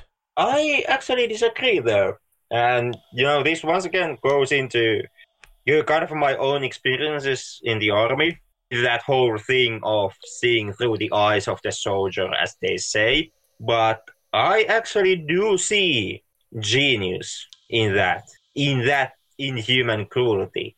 Sure, it's kind of an incomprehensible act and, and something that should never happen. Okay, but uh, if I look at it, I try to look at it from Kurtz's perspective. What is the end game? Because there is a method, then there is probably an end game. What is that I get out of this? What you get out of that is people, is men who are capable to commit extremely evil and extremely cruel acts, And even even to their loved ones, if need be. so, ultimate protective force for him. Yeah, is that what you're going for? No, I'm going for effectiveness. Kurtz makes notion previously uh, through one of his essays that Willard reads that as long as soldiers value cold beer, hot food, and rock and roll, they will stay dilettantes at war and tourists in Vietnam. What Kurtz sees here in these men who can hack off the arms of children, he sees complete opposite of that. These are, in his point of view, in his philosophy, these are soldiers. These are no longer dilettantes of war. For example, Kilgore's guys, who love the beach parties. Okay, And therefore, yeah, I get that. that That's good for them. But what is he searching with this? What's the purpose of even having your group of people? Just out of admiration of such brutal behavior? no, To give protection to yourself even when you don't really care to live? No, uh, the point of having them would be, like Kurtz points out, 10 divisions of that kind of men, and the war in Vietnam would be over pretty fucking fast. But so what? Well, you know, we are talking about soldiers here, so it's not about the end game, what comes after after the conflict, after the war. It's about the war itself and effectiveness in war. So what remains is the drive to just kill people randomly. To kill people that you view as your enemy Not because you just want to win. No. Not to kill because of hatred. To kill because that's what a soldier do. In that act of hacking off those arms, it's not about hatred. It's it's done because it has to be done. And to soldier, pretty much that is what being a soldier eventually comes down to.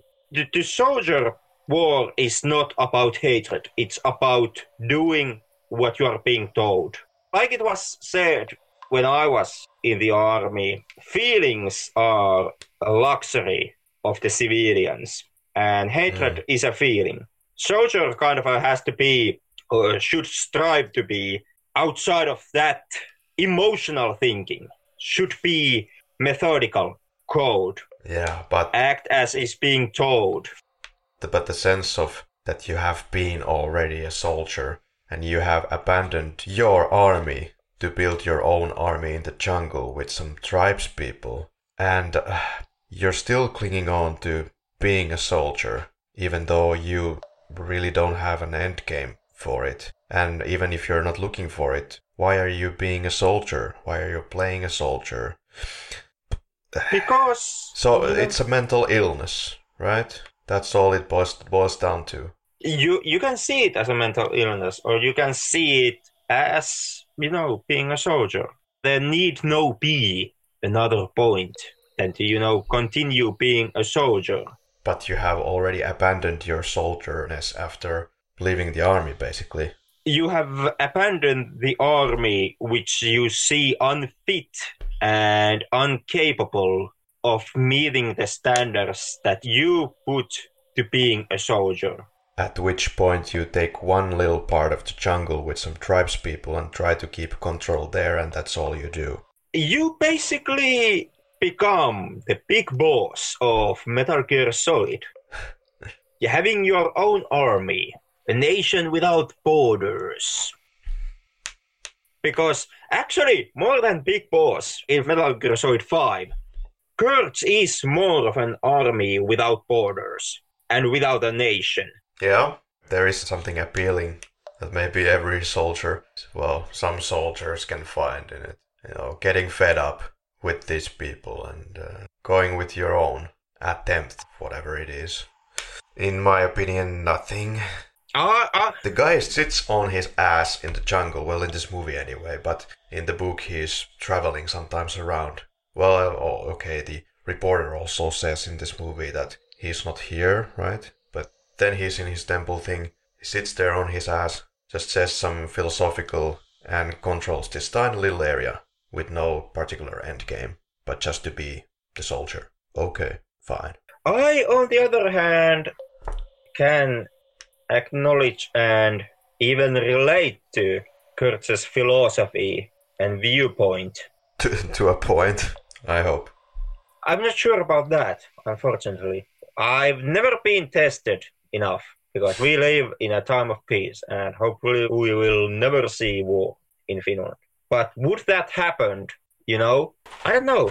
I do recognize in myself fragments of something that actually could lead into a similar line of action. This inhuman cruelness.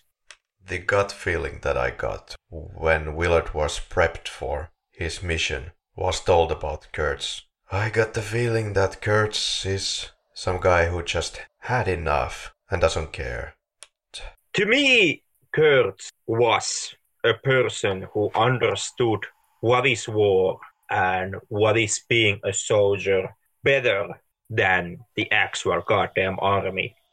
Yeah, he's leading an army that is behaving like Terminators, like uh, units without motives, feelings. They are just lifeless followers of command. But that's kind of what is expected of you in that situation. Yeah, if that's wha- how you want to live your life, if there's any end game or any point in that for you, if that's good for your soul or whatever is left of you, good. In the end, it comes it down, you know. Like Willard says it never get off the boat unless you go all the way. And that also applies to being a soldier. Like when you were army, were you ever actually presented in any way or form any kind of end game? Because I sure as fuck was never given a concept of that. What what I was being given is was or is this demand to become someone who is trained at killing, who can leave his emotions out of the act of killing, act of cruelness, because you can't think about the value of life as you are pulling the trigger. And you have to pull the trigger because the enemy has to go down.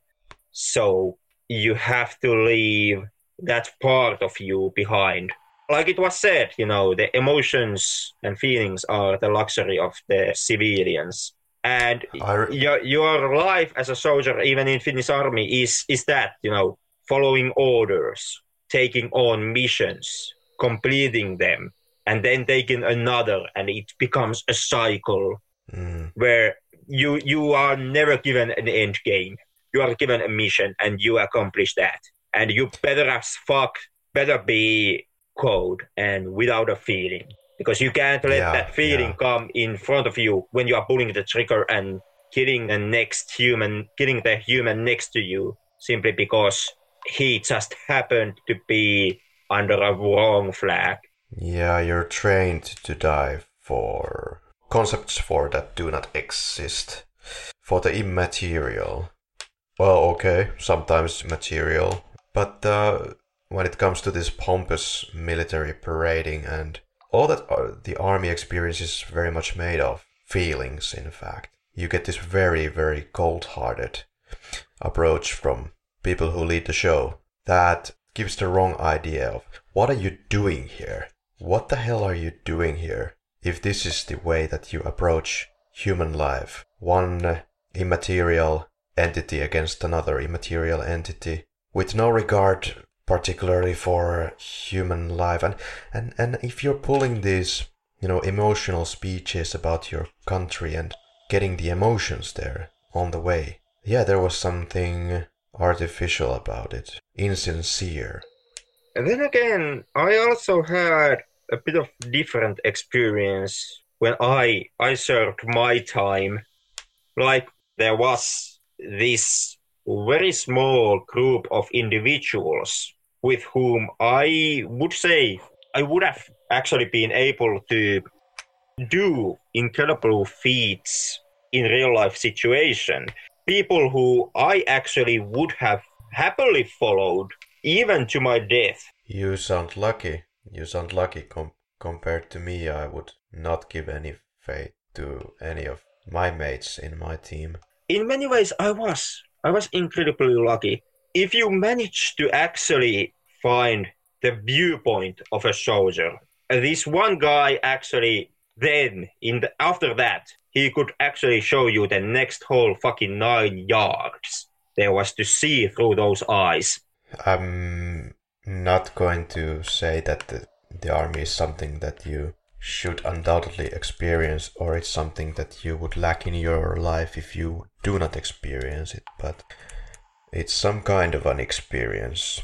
And you, of course, if you don't go there, you will not see some of the viewpoints that we do have. In that sense, having the defense ministry as someone who never got into the army, there's something that rings hollow, so something's wrong. Yeah, that is. Like I said, you know, these are things that are extremely hard to explain.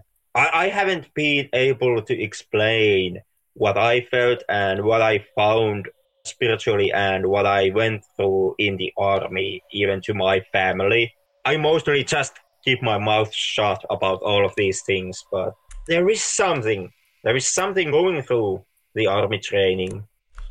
Like you said, it gives you an experience. And at least for me, I, I found something deeper in that experience. I, I found a viewpoint which now plays also part here during this episode when we are talking about understanding Kurtz and his philosophy, because my understanding of that philosophy comes from that viewpoint, which I got when I was in army. Yeah, I can understand why he would fall into this mindset, this bit of his mind. Uh, but to have this army is something that is it's a side product of his madness, and it could have been, I suppose, anything else as well. It is the Diamond Dogs, man. For example, well, here Willard now finally kills Kurtz.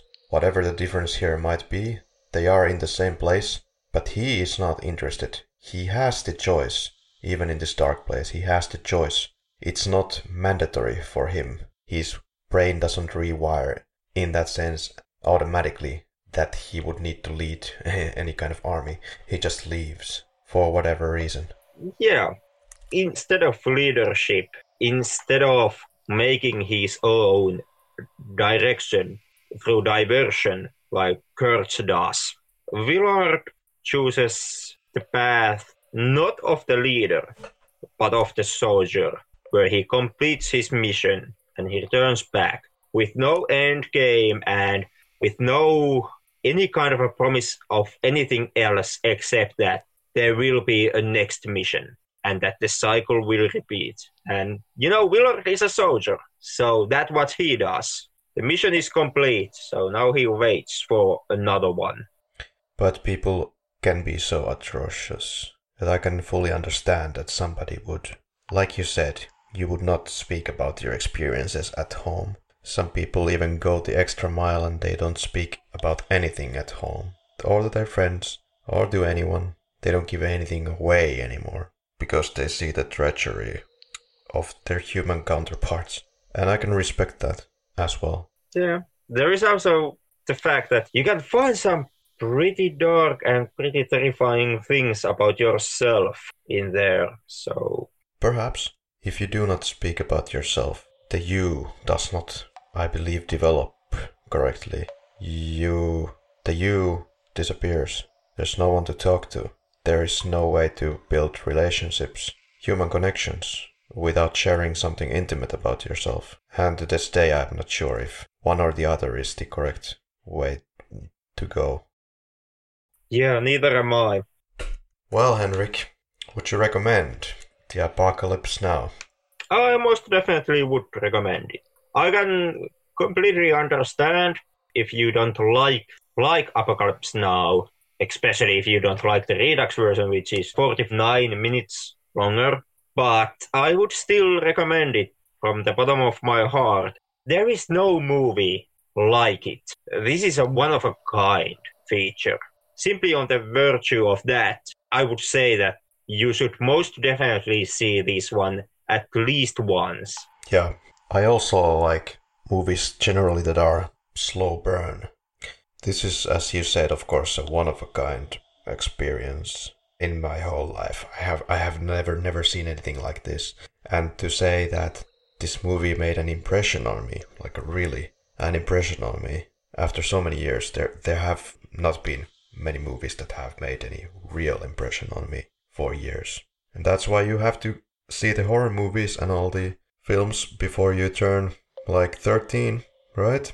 You get the best effect for life. But Apocalypse Now was able to touch maybe part of those experiences that I can never repeat again after childhood. And yeah, I would recommend it, obviously. Did you notice that there is no credits of any kind in the beginning nor the end?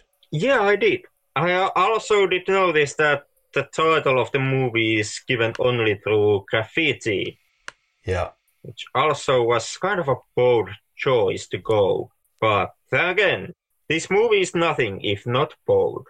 To give Francis Ford Coppola some leeway here, it is not a movie in the sense that the kind of dimensions that you go with this movie. It's very deep, quite thought out through the final product, and it just kind of sucks you in in a different way.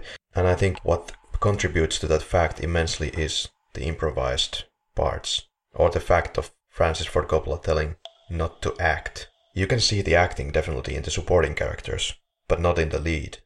So the final budget was $31 million. Final gross was $83 million in the box office in the USA. There's music from The Doors. The song is This Is the End. Soundtrack was kind of a psychedelic experience in and of itself. Well, any favorite quotes? Well, if I would have to pick one, I guess I would go with I love the smell of napalm in the morning. Is it actually this this saying is very popular? Is it originating from here? Do you know? It actually is, as far as I've I've managed to trace this okay. saying.